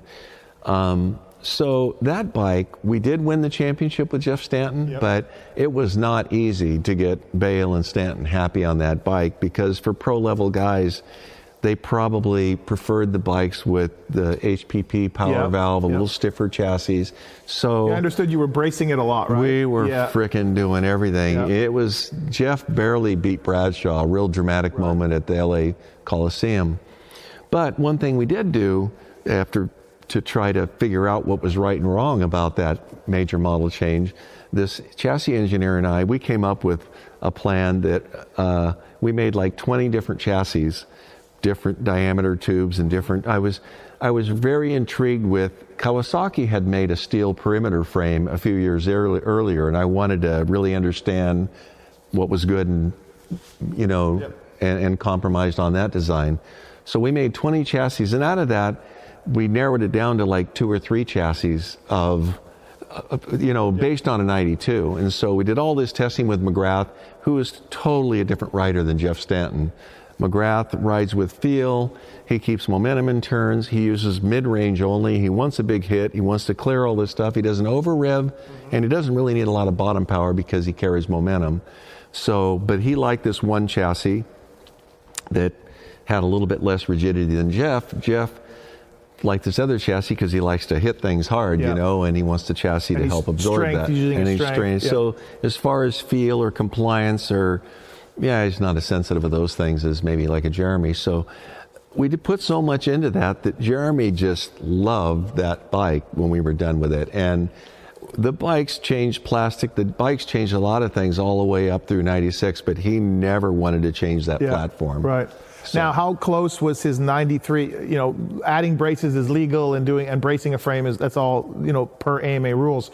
How close was his ninety-three frame to pr- production? Very close. Yeah, just a few, yeah, yeah, a few yeah, just, small just, braces. And, yeah, small braces. But yep. fundamentally, yeah. same same chassis essentially, but yep. totally different. I mean, same geometry. Right. Different tubes, different thicknesses, different. Sure. When you talk to people like Rich Taylor, that I know well, yeah. did a lot of development around this time, talk to Jeremy, this motor is amazing, isn't it? This Which ninety, one? This ninety-six C R two fifty motor is is one of the best.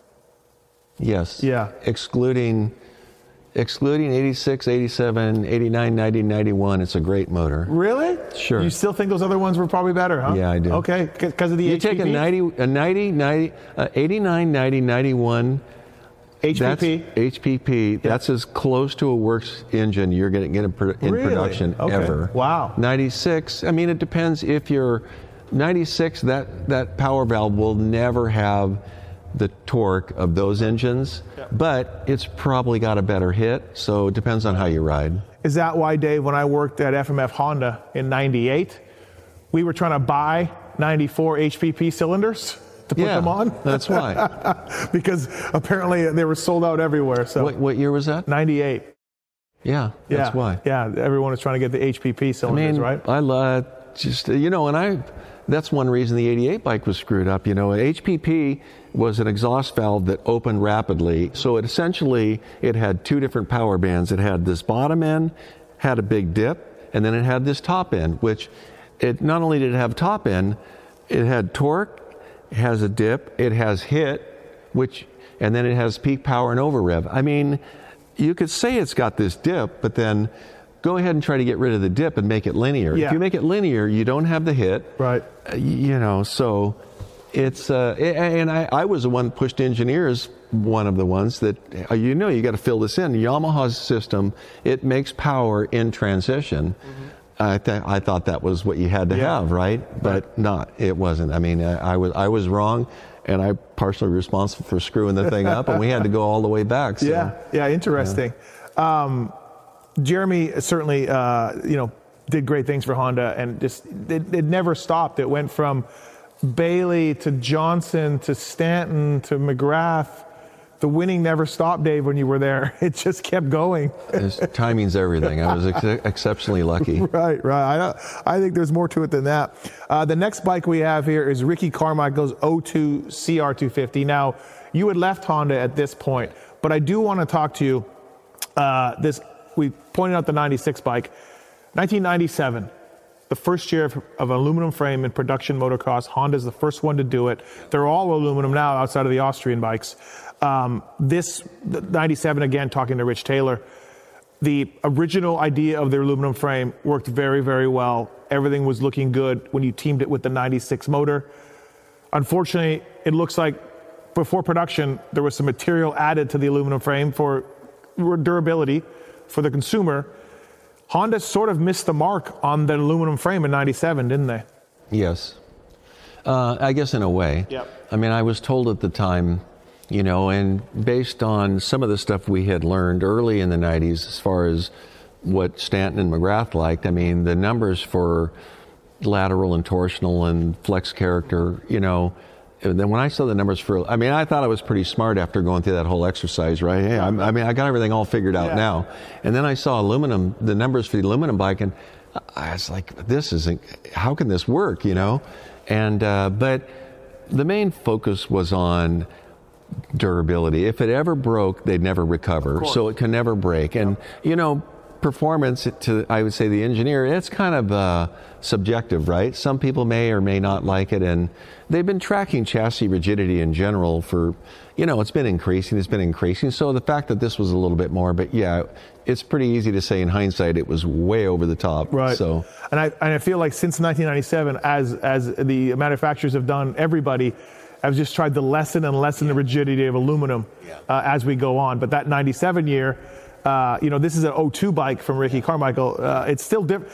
This is a five-year gap from the first bike. This is already a big change. Big change. Yeah. And it changes even more after that. Yeah. Yeah. Yeah. Now, as a as a chassis guy, are you are you do you like the aluminum? Do you like aluminum frames? Is that what we is that what offers the best performance? Yeah, it depends how you define performance. Okay. But um, you know, to me, I don't think there's enough of, of, of an advantage. I mean, there's also compromises with aluminum, and I think there's advantages and compromises with steel.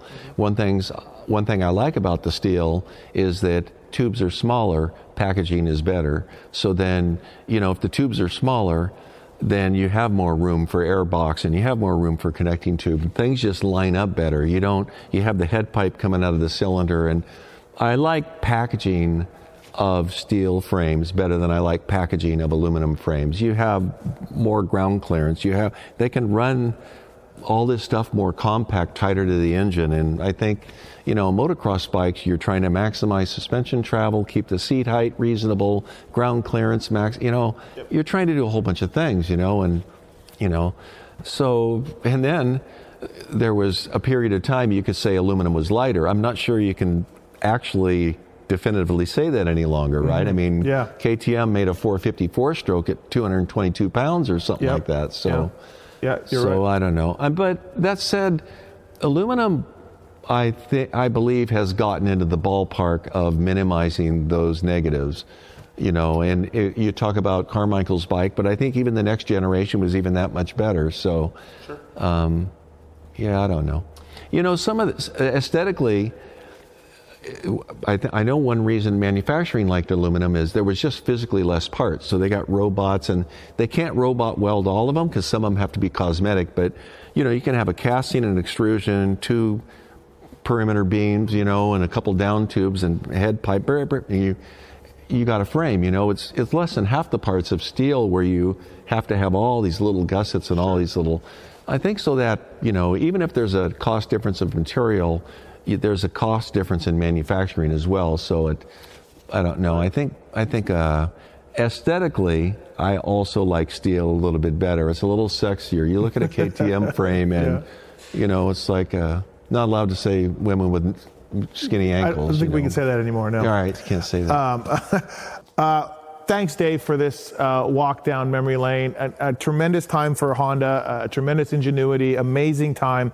So many wins and victories. You've been part of motocross history. You're going in the A M A Hall of Fame as well. Uh, so thanks for this, man. I really appreciate it. I hope you enjoyed it. Yeah, you're very welcome. I mean, I enjoy all this stuff as much as the next guy. I'm a little overwhelmed about that whole A M A thing, but I'm sure it'll, I'm sure it'll pan out fine. But no, I really enjoy uh, It, there's a bubble to where so much happened over such a short period of time that it's it's just fascinating to go back and talk about it and look at all the bikes. All right, that's the end of the audio from the video of Dave Arnold talking about the legendary Honda H R C bikes. Now we are going to go into a bonus podcast, about twenty minutes, uh, Tomac, Alta, um, Bayle, Stanton, that kind of era, just stuff I wanted to pick Dave's brain with. So this stuff is uh, is a separate bonus podcast for you. And uh, again, thank you for listening. Fly Racing, Racer X podcast, presented by Maxxis, Renthal, Kouba Links, motorsport dot com. Uh, here's the rest of my chat with the legendary, the A M A Hall of Famer, Dave Arnold. All right, Dave. Uh, thanks for doing that factory bike thing. This is an extra bonus podcast special that we'll put up as an audio. Uh, Dave Arnold here on the uh, Fly Racing, Racer X Steve Matthes show. A couple things. Um, you've had a great career. We just went through it all with Honda and everything else, but you're also involved with the Alta guys at some point. And I rode one for a while. I really liked it. I really see our future. I don't know exactly what happened to the company, um, but they're no longer around. But from your point of view, like, what did you think of that project? What did you bring to the project? And is that the future? Is that where we're going? Well, that's hard to answer. I think it has... Uh... Uh, there's probably a whole bunch of things okay. that influence that, but uh, as far as what I think of the project, I mean, I don't know where electric fits in right now here today. I mean, people, I think, have a tendency to compare them, you know, apples to apples, and I think they're slightly different. I mean, like any electric product is, mm-hmm. I, I don't think it has quite the same durability.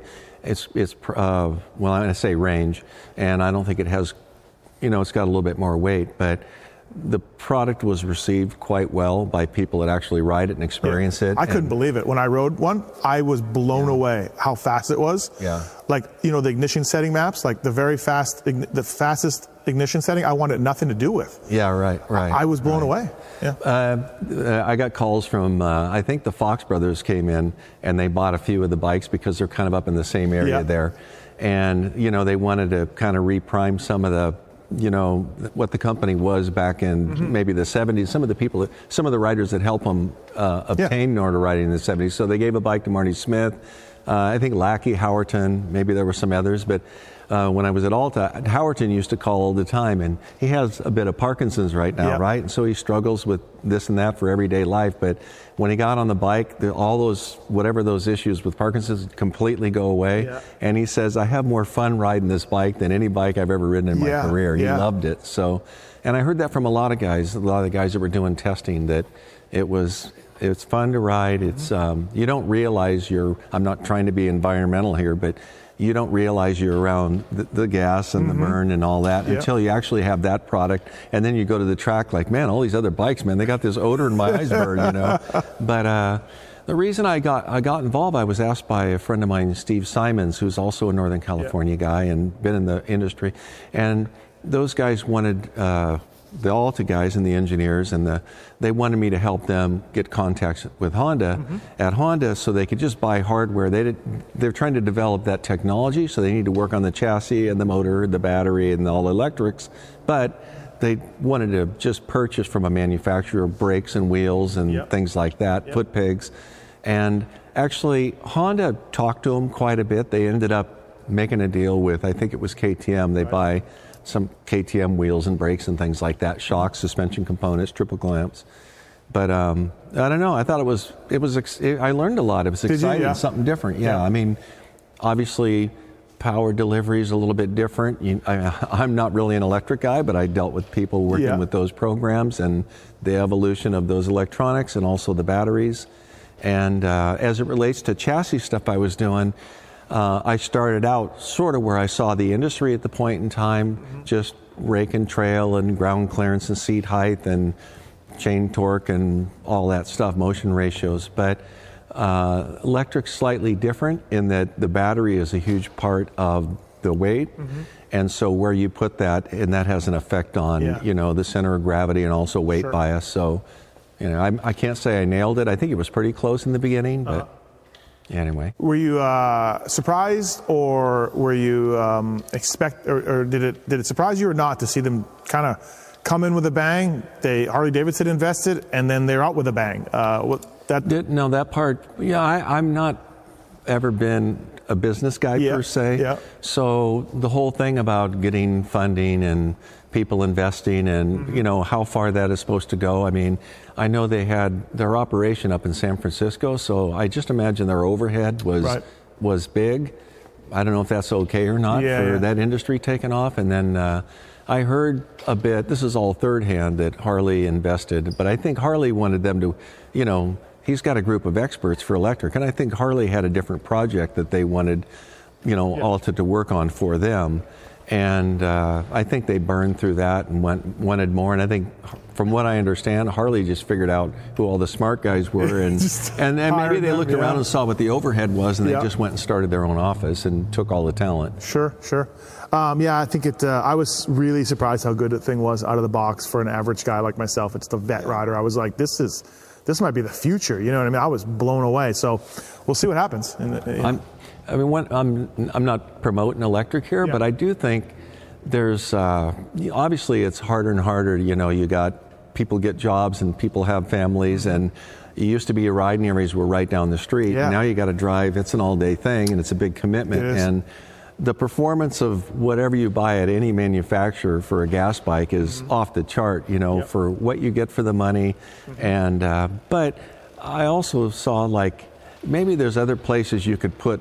Right. You know, something like a local track, let's say the park systems, or yep. I saw what skateboarding did. It used to yeah. be a big liability to have a skateboard park, and then all of a sudden they work something out with city parks, and yeah. you know, I think the liability f- falls within the same category if you have softball or football yeah. or, yeah. you know, and so then all of a sudden that turned into a very mainstream thing. Mm-hmm. So I don't know, I think it'd be fun if they did something like that with electric, and you see electric bicycles, yeah. it's going nuts. It's, so it's great. To yeah. me, it's, I don't know why it hasn't already happened, electric motocross. There's something right in the yeah. middle that I think, you know, could... We, we did see a prototype Honda on display at a J Japanese show one time yeah, of an right. e-bike, so there's definitely you know, some those, rumblings. Those, of... those engineers were, um, I knew a yep. lot of them, and I think it was Mugen that got the contract to work on this stuff for yep. Honda R and D. Yep. They were at many of our race events. We were at Alta. They were up in the stands with stopwatches oh, and yeah, looking yeah. at the bikes. And yeah, yeah. So, yeah, yeah, yeah. they've... They, were paying they, attention. They want to keep their finger on the pulse, right, and right. so when anything does get switched on, they'll be ready. Um, hey, you worked with uh, Rockstar Husky before, you worked with Geico Honda before, and you've been a big part of the Eli Tomac's program for a number of years, obviously switching to, to Yamaha this year, and that was a bit of a shock. But, you know, the more you dive into it, and you talk to Eli, which I did a couple weeks ago, and you talk to people around the situation, it really seemed like the John and Eli wanted a little bit more control over the motorcycle. Ricky Gilmore is a guy they worked for before. You know Ricky at K Y B. Um, they're very excited about working with him.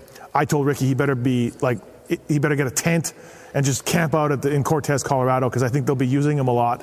Um, what do you make of that switch for Eli as far as getting, and he's mentioned it, getting more control of the motorcycle, and how's that going to go? Because sometimes, in my opinion, I've seen guys just get lost, right? I've had some team managers that when we go testing, you know, we're changing a front tire and forks and clamp at the same time. And I'm like, wait, what? And we're just getting lost. And then we get out into left field. And I don't, and I think the Tomacs wanted that, but I don't necessarily think that's all necessarily a great thing. We'll see. The, the jury will be, will, will be out on that still. What's your take on all that situation and getting more control? I think it's, I think it's tricky. It's not that it can't work. Yeah. And the reason I say it's tricky is that, you know, yes, best case scenario, the manufacturer, you know, develops a product, and it's a moving bar, right? You know, if you're going to have the best bike for Supercross, the best bike for outdoor, but, um, you know, so if teams, you give them a really good base, and then they're able to tune. Now, that said, every rider is different. It's mm-hmm. like a Jason Anderson rides on the back of the bike, much like a, let's say a Tomac, like a Graham Noyce used to, and then that's a different rider than, let's say, a Carmichael or a McGrath. So the team's kind of got to be smart enough to be able to follow. And, you know, Ricky, Ricky Gilmore is a smart guy. He's been ar around this stuff for yep. a long time, and I think he's an exceptional suspension tuner to the point he knows that it's a different setup for different riders mm-hmm. in different conditions, outdoor and indoor. Um, I think the danger of getting more control over your own program is it's uh, you got to be careful how much R and D you really do in racing. Yeah. You can really screw up as many or more things than you ever started to right, address. Right, so right. it's not that it can't be a good thing. You yep. just need to be careful. I know I, I've made those mistakes. I know yep. possibly Ricky, you know, there's the positives and there's... Yeah. So it's just tricky. You better be careful what you wish for. And you also look at some of these bigger companies and... they got racing worldwide, you know, so their R and D, the input they're getting from racers on the Grand Prix circuit, from people on the U S Supercross track, yeah. U S N A, that that all that stuff is is giving R and D. Funneled into it, yeah. It's it's a it's just a wealth of information. Now you're going it alone. You got to figure all that out on your own. So mm-hmm. yeah. all I'm going to say is it's tricky. Of course it can be yeah, done, yeah. but be careful. But talking about that Yamaha, um, you know, the factory team with Justin Barsha, Ryan Villopoto helped out a little bit. Aaron Plessinger, they were okay. They got some results. Things were going forward. And then Star Yamaha team takes the reins a little bit more. There's a little bit more freedom to do their own things from what I understand. Uh, we talked to Aaron Plessinger on the Pulp Show, and he was telling us about the, the linkage and, and pull rods that Ricky Gilmore came up with sometime in the outdoors and how good that was. And it was like a magic button. And then they said they went a little further to that direction, and it was even better. And like, I'm an old, I'm an old mechanic where I'm a little bit skeptical at times because I'm just like, just ride the bike. Like, like to me, you're never going to get a bike perfect. You'll get it there ninety percent, and then I need you, the rider, to make it work. Wh whatever it was, yep. it gave him the confidence well, to almost win Daytona. Exactly, so right? it doesn't even matter. Yeah, like, right. So you know. that that's the point. Like, so the, Aaron starts turning it on, right, and rides great. Dylan Ferrandis wins the outdoor title. Um, and again, you, you know some of that stuff behind the scenes on this on this deal as well. That's a big deal. Wasn't that a huge thing for these guys? I mean, that team I and think, Ricky, I think it's a surprise yeah. within the industry, and I, I think there's enough uh, moving parts that probably I don't even understand. When you, I don't really under know, I don't know the star guys. I mean, I know Ricky. We, yeah. we were, we were, we lived together in Austria for a year, you yeah, know, yeah. doing a project over there. Right. Um, but.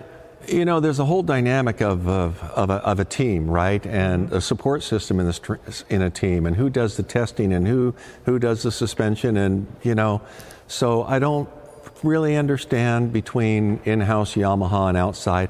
One thing I'll say is, you know, when you're in-house, again, you're tied to a bigger process, and sometimes you get your hands tied by that, and sometimes there's a blessing. So you got engineers that have all these standards, and you know, as far as, well, when does the bike get hot? If you're at sand tracks, do you need a fan? And I mean, there's a wealth of information that come from being connected to a factory effort. Yep. That's, you don't even see. Yeah. It's behind yeah. the scene, all the way back in Japan, or all the way right. back in Mundefing, Austria. Yep. And uh, I remember we were having a problem at Yamaha with air boots. Yeah. And Bob Oliver told me, I talked to the guy that designed the air boot. Yeah. You know what I mean? Like yeah. I got a fax back. Yeah. And like so that's right. but at the same t- but at the same time, with that comes a sense of pride, right? Yeah. So now we designed this thing, we built this thing. Now you go race it. Uh, you know, so now you're yeah. You're, you're, I see. You, yep. When when you when you start messing around with R and D issues, you're really telling them that that wasn't quite enough. Yeah. You know, so yep. where's that line? How much? Best case, you don't do a lot of that in racing. yeah. Sometime, but I mean, you can look back at this is only from the outside Yamaha. It's yep. been a whole bunch of years, and there's been a lot of riders leave that team uh-huh. and do better on other teams. So is that all psychological? Right. So whatever they did, whether it was on the human side or whether it was on the hardware side, it was enough to make the riders confident yeah. that they could go out there and do something yeah. with it. So yeah, that, it was quite a turnaround, be. quite a turnaround yeah. for those guys.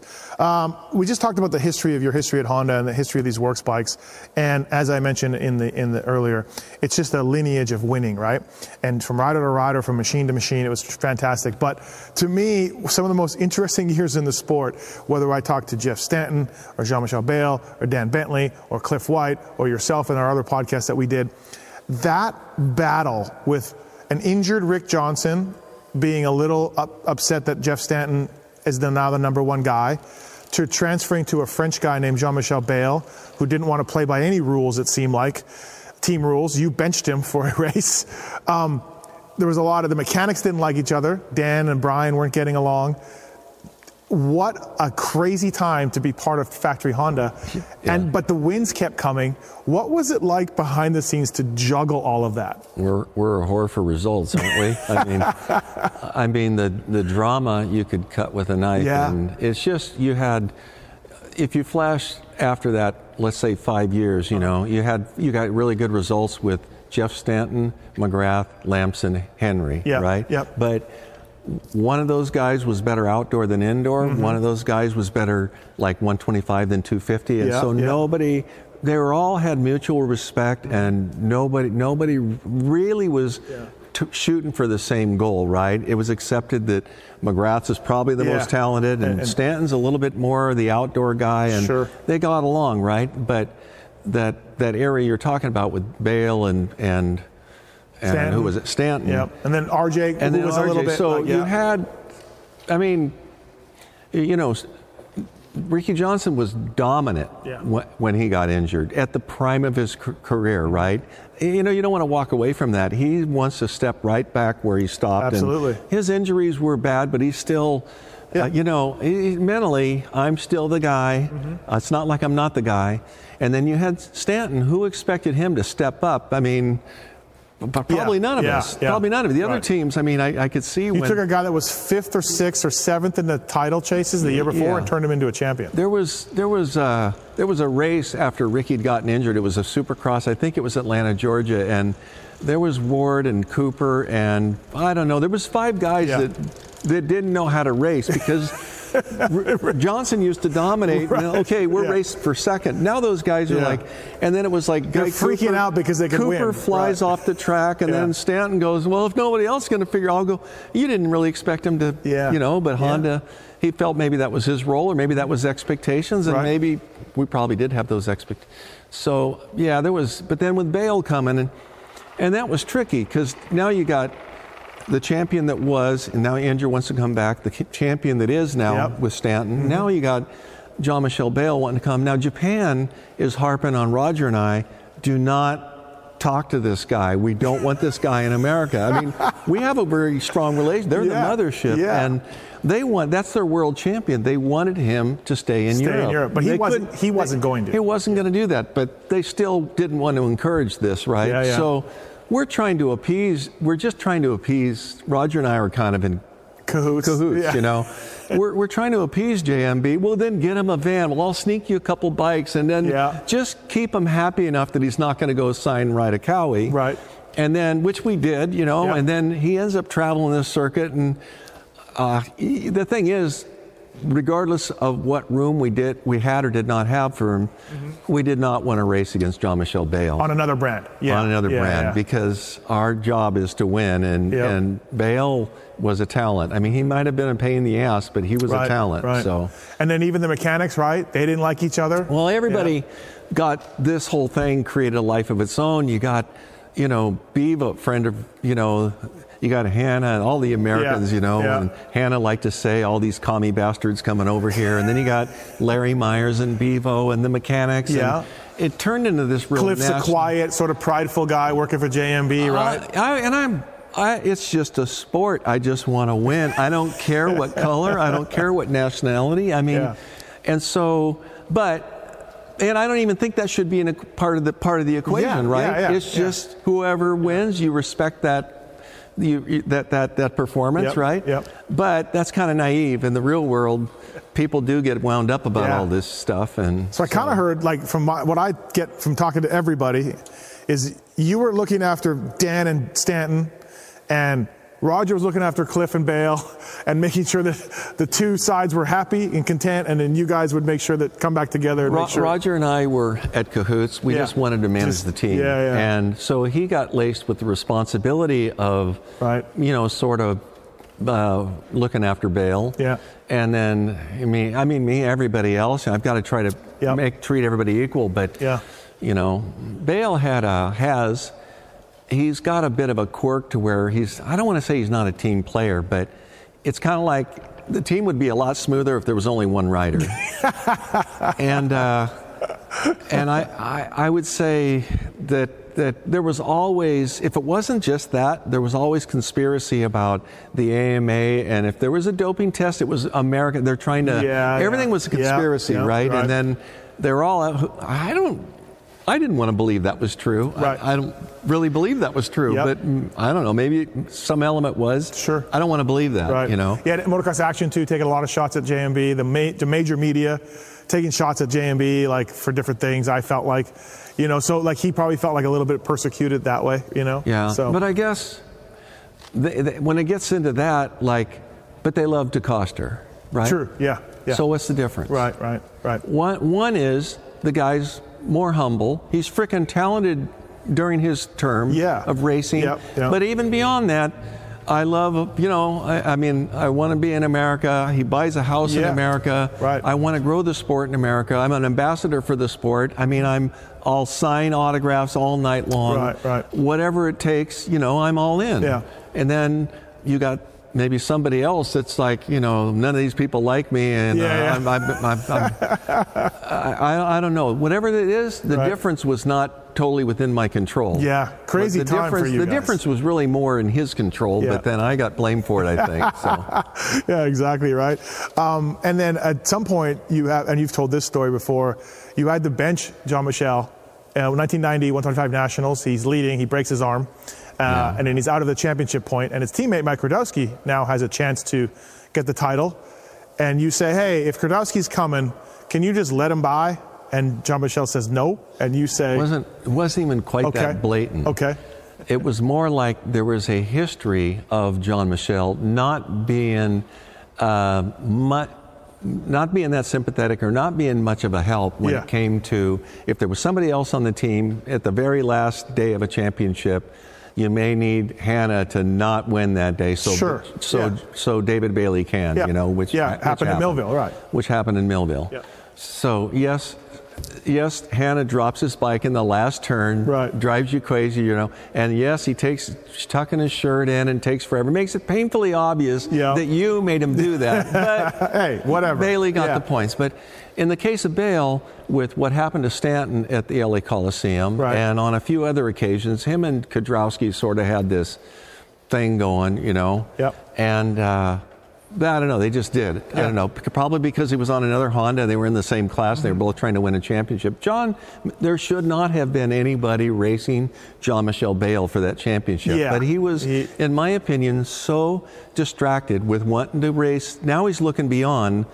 I mean, he was one twenty-five world champ, yeah. didn't defend it. Then two fifty world champ, didn't defend right. it. Came to the States, two fifty two fifty Supercross, two fifty outdoor, five hundred outdoor. Yeah, yeah.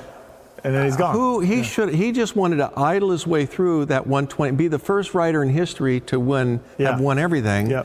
But he was too distracted with this road race thing he's trying to organize for the following year. Falls off his bike. So then I got to say, okay, you're the fastest. Yeah, but yeah, we know that. I, I yeah. mean, when you come back. But he wouldn't answer that issue, right? Because it was an obvious issue, yeah. right? Yeah. My job. So then he finally gets there. I can't nail him down at the hotel. Finally, after practice even, you know, he was yeah. pretty good about avoiding that issue or talking to me about it. Yeah. And then uh, I'm like, J M B, come on, you know, I mean. Yeah. And he goes, it'll never come down to that. And I go, yeah, you're probably right, but yep. it might. But if it does. But if it does, it'll never, you never wanted to be pressed on the point. And yeah. he goes, you can't ask me to do that. He goes, it's like eating shit. Yeah. And I go, that's exactly right. That's my job. I go, now we now we got something in common yeah, because, yeah. Yeah. you know, our job, right. that's exact. So that's what we got to do if it comes down to that. Yeah. And uh, he goes, you can't ask me to do it. I said, I so much appreciate you being honest, but you're not racing. So. Crazy, man. A factory rider, like in twenty twenty-one, me and the media, if a factory rider got benched for this, this would be the biggest story. I'd, I'd talk about this for weeks, Dave. I love Jean-Michel, I, I, to this day, yeah. I mean, off, separate from, and that was only back when he was racing. Now yeah. I saw him in Europe, and I really like the yeah, guy on yeah. a personal level. Like, he's a great guy. And during yeah. the week, it's not even like the same guy. You know, he'd call me up after wanting to kill each other, yeah, yeah. and then he's like, hey, you want to go bowling? Like, yeah, sure. It reminded oh, me of, uh, what was the cartoon with the, the chicken and the, the, the uh, remember the guy, the, guy, the, the dog that was uh, guarding the, oh, the yeah, hen yeah, house yeah. and the chicken? Yeah. Then they'd come with their lunch pails, hey, Ralph. Yeah, yeah, yeah, yeah, yeah, exactly. It was just his job to, yeah, yeah. to be that way, right? The Bugs Bunny one. Um, Before we wrap it up here, uh, you've done so much in the sport. Uh, of course, I mentioned just some of it and everything else. What, what do you regret, though, Dave? What, what do you, what did you pass on? What did you, did you leave Honda too early? Did you not do something else? What, what, uh, what would you change if you could, looking back on? Uh, nothing. Nothing. No. Okay, that's I mean, a good way to, to live. Yeah. I think. Uh, I mean. I love, but I almost. You know, I don't know. I don't know that I really planned much of this, but. I, lo- I love the era that we were involved in doing all this stuff. Yeah. And then, you know, I wasn't quite as uh, wound up, you know, when when Japan backed off and maybe it got more corporate, it, you know, I probably wasn't um, that comfortable with it. You know, the focus was on winning, and I started, we, we tried, we started compromising some of those things I thought was mm-hmm. the core value of the team. Um, not that they can't win today. I think they're yeah. coming back into that, you know, quite honestly. But uh, well, they, they but made that higher in Lars, so we'll yeah, see. But yeah, I kidding. think Lars will be a great guy. He's put in his time, yeah. and he's got his, you know, he, he's gone through the ranks. He's he's almost performed all those roles that now he has to yeah. govern. So, yep. um, but you know, the thing too is, I don't know if you do things like way too long. And I mean, I did racing for twenty years, but mm-hmm. I think sometimes you were able to change it up. Like, okay, I was a mechanic. And then I got to manage it, or I was Roger's mechanic, then yeah. I got to manage it. I go, that's for twenty years. I go, a lot of guys, it's a pretty small industry. You can't stay in for that long. Yeah, you know? Yeah, absolutely. And then I got to go to R and D and continue to do it. And then I got to work with engineers. I mean, it wasn't as public, but yeah. I got to do all, build all these prototypes and got a bunch of patents and President Award or whatever. And and uh, I just got to do things that were challenging to me, like from sure. a technical, yeah. creative yeah. standpoint. Right. So. I don't know. So nothing, I, yeah. I got I got no regrets. I mean, yeah. I probably got some people that had to tolerate me that I have to apologize to. But uh, we'll make a list. We'll get down yeah. there. Um, thanks very much for the time today. Uh, congratulations on being A M A Hall of Famer. Thank you very uh, much. And everything you've done in the sport. I really, really appreciate the time. This is quite a legacy that you had a major hand in, and uh, you should be super proud. So no, thanks. Very much. I love all. I wish I could take them all home with me. Well, I think we no one will notice. Maybe, no one will maybe notice. We can just do that. Yeah. yeah maybe right. maybe we can pay Colin off and uh, distract him and then get all the bikes. Uh, thanks, Dave. Thank you. Thanks.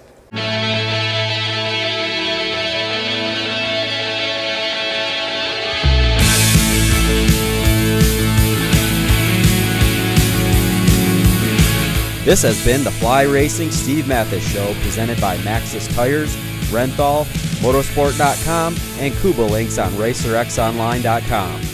Thanks for listening and supporting our partners.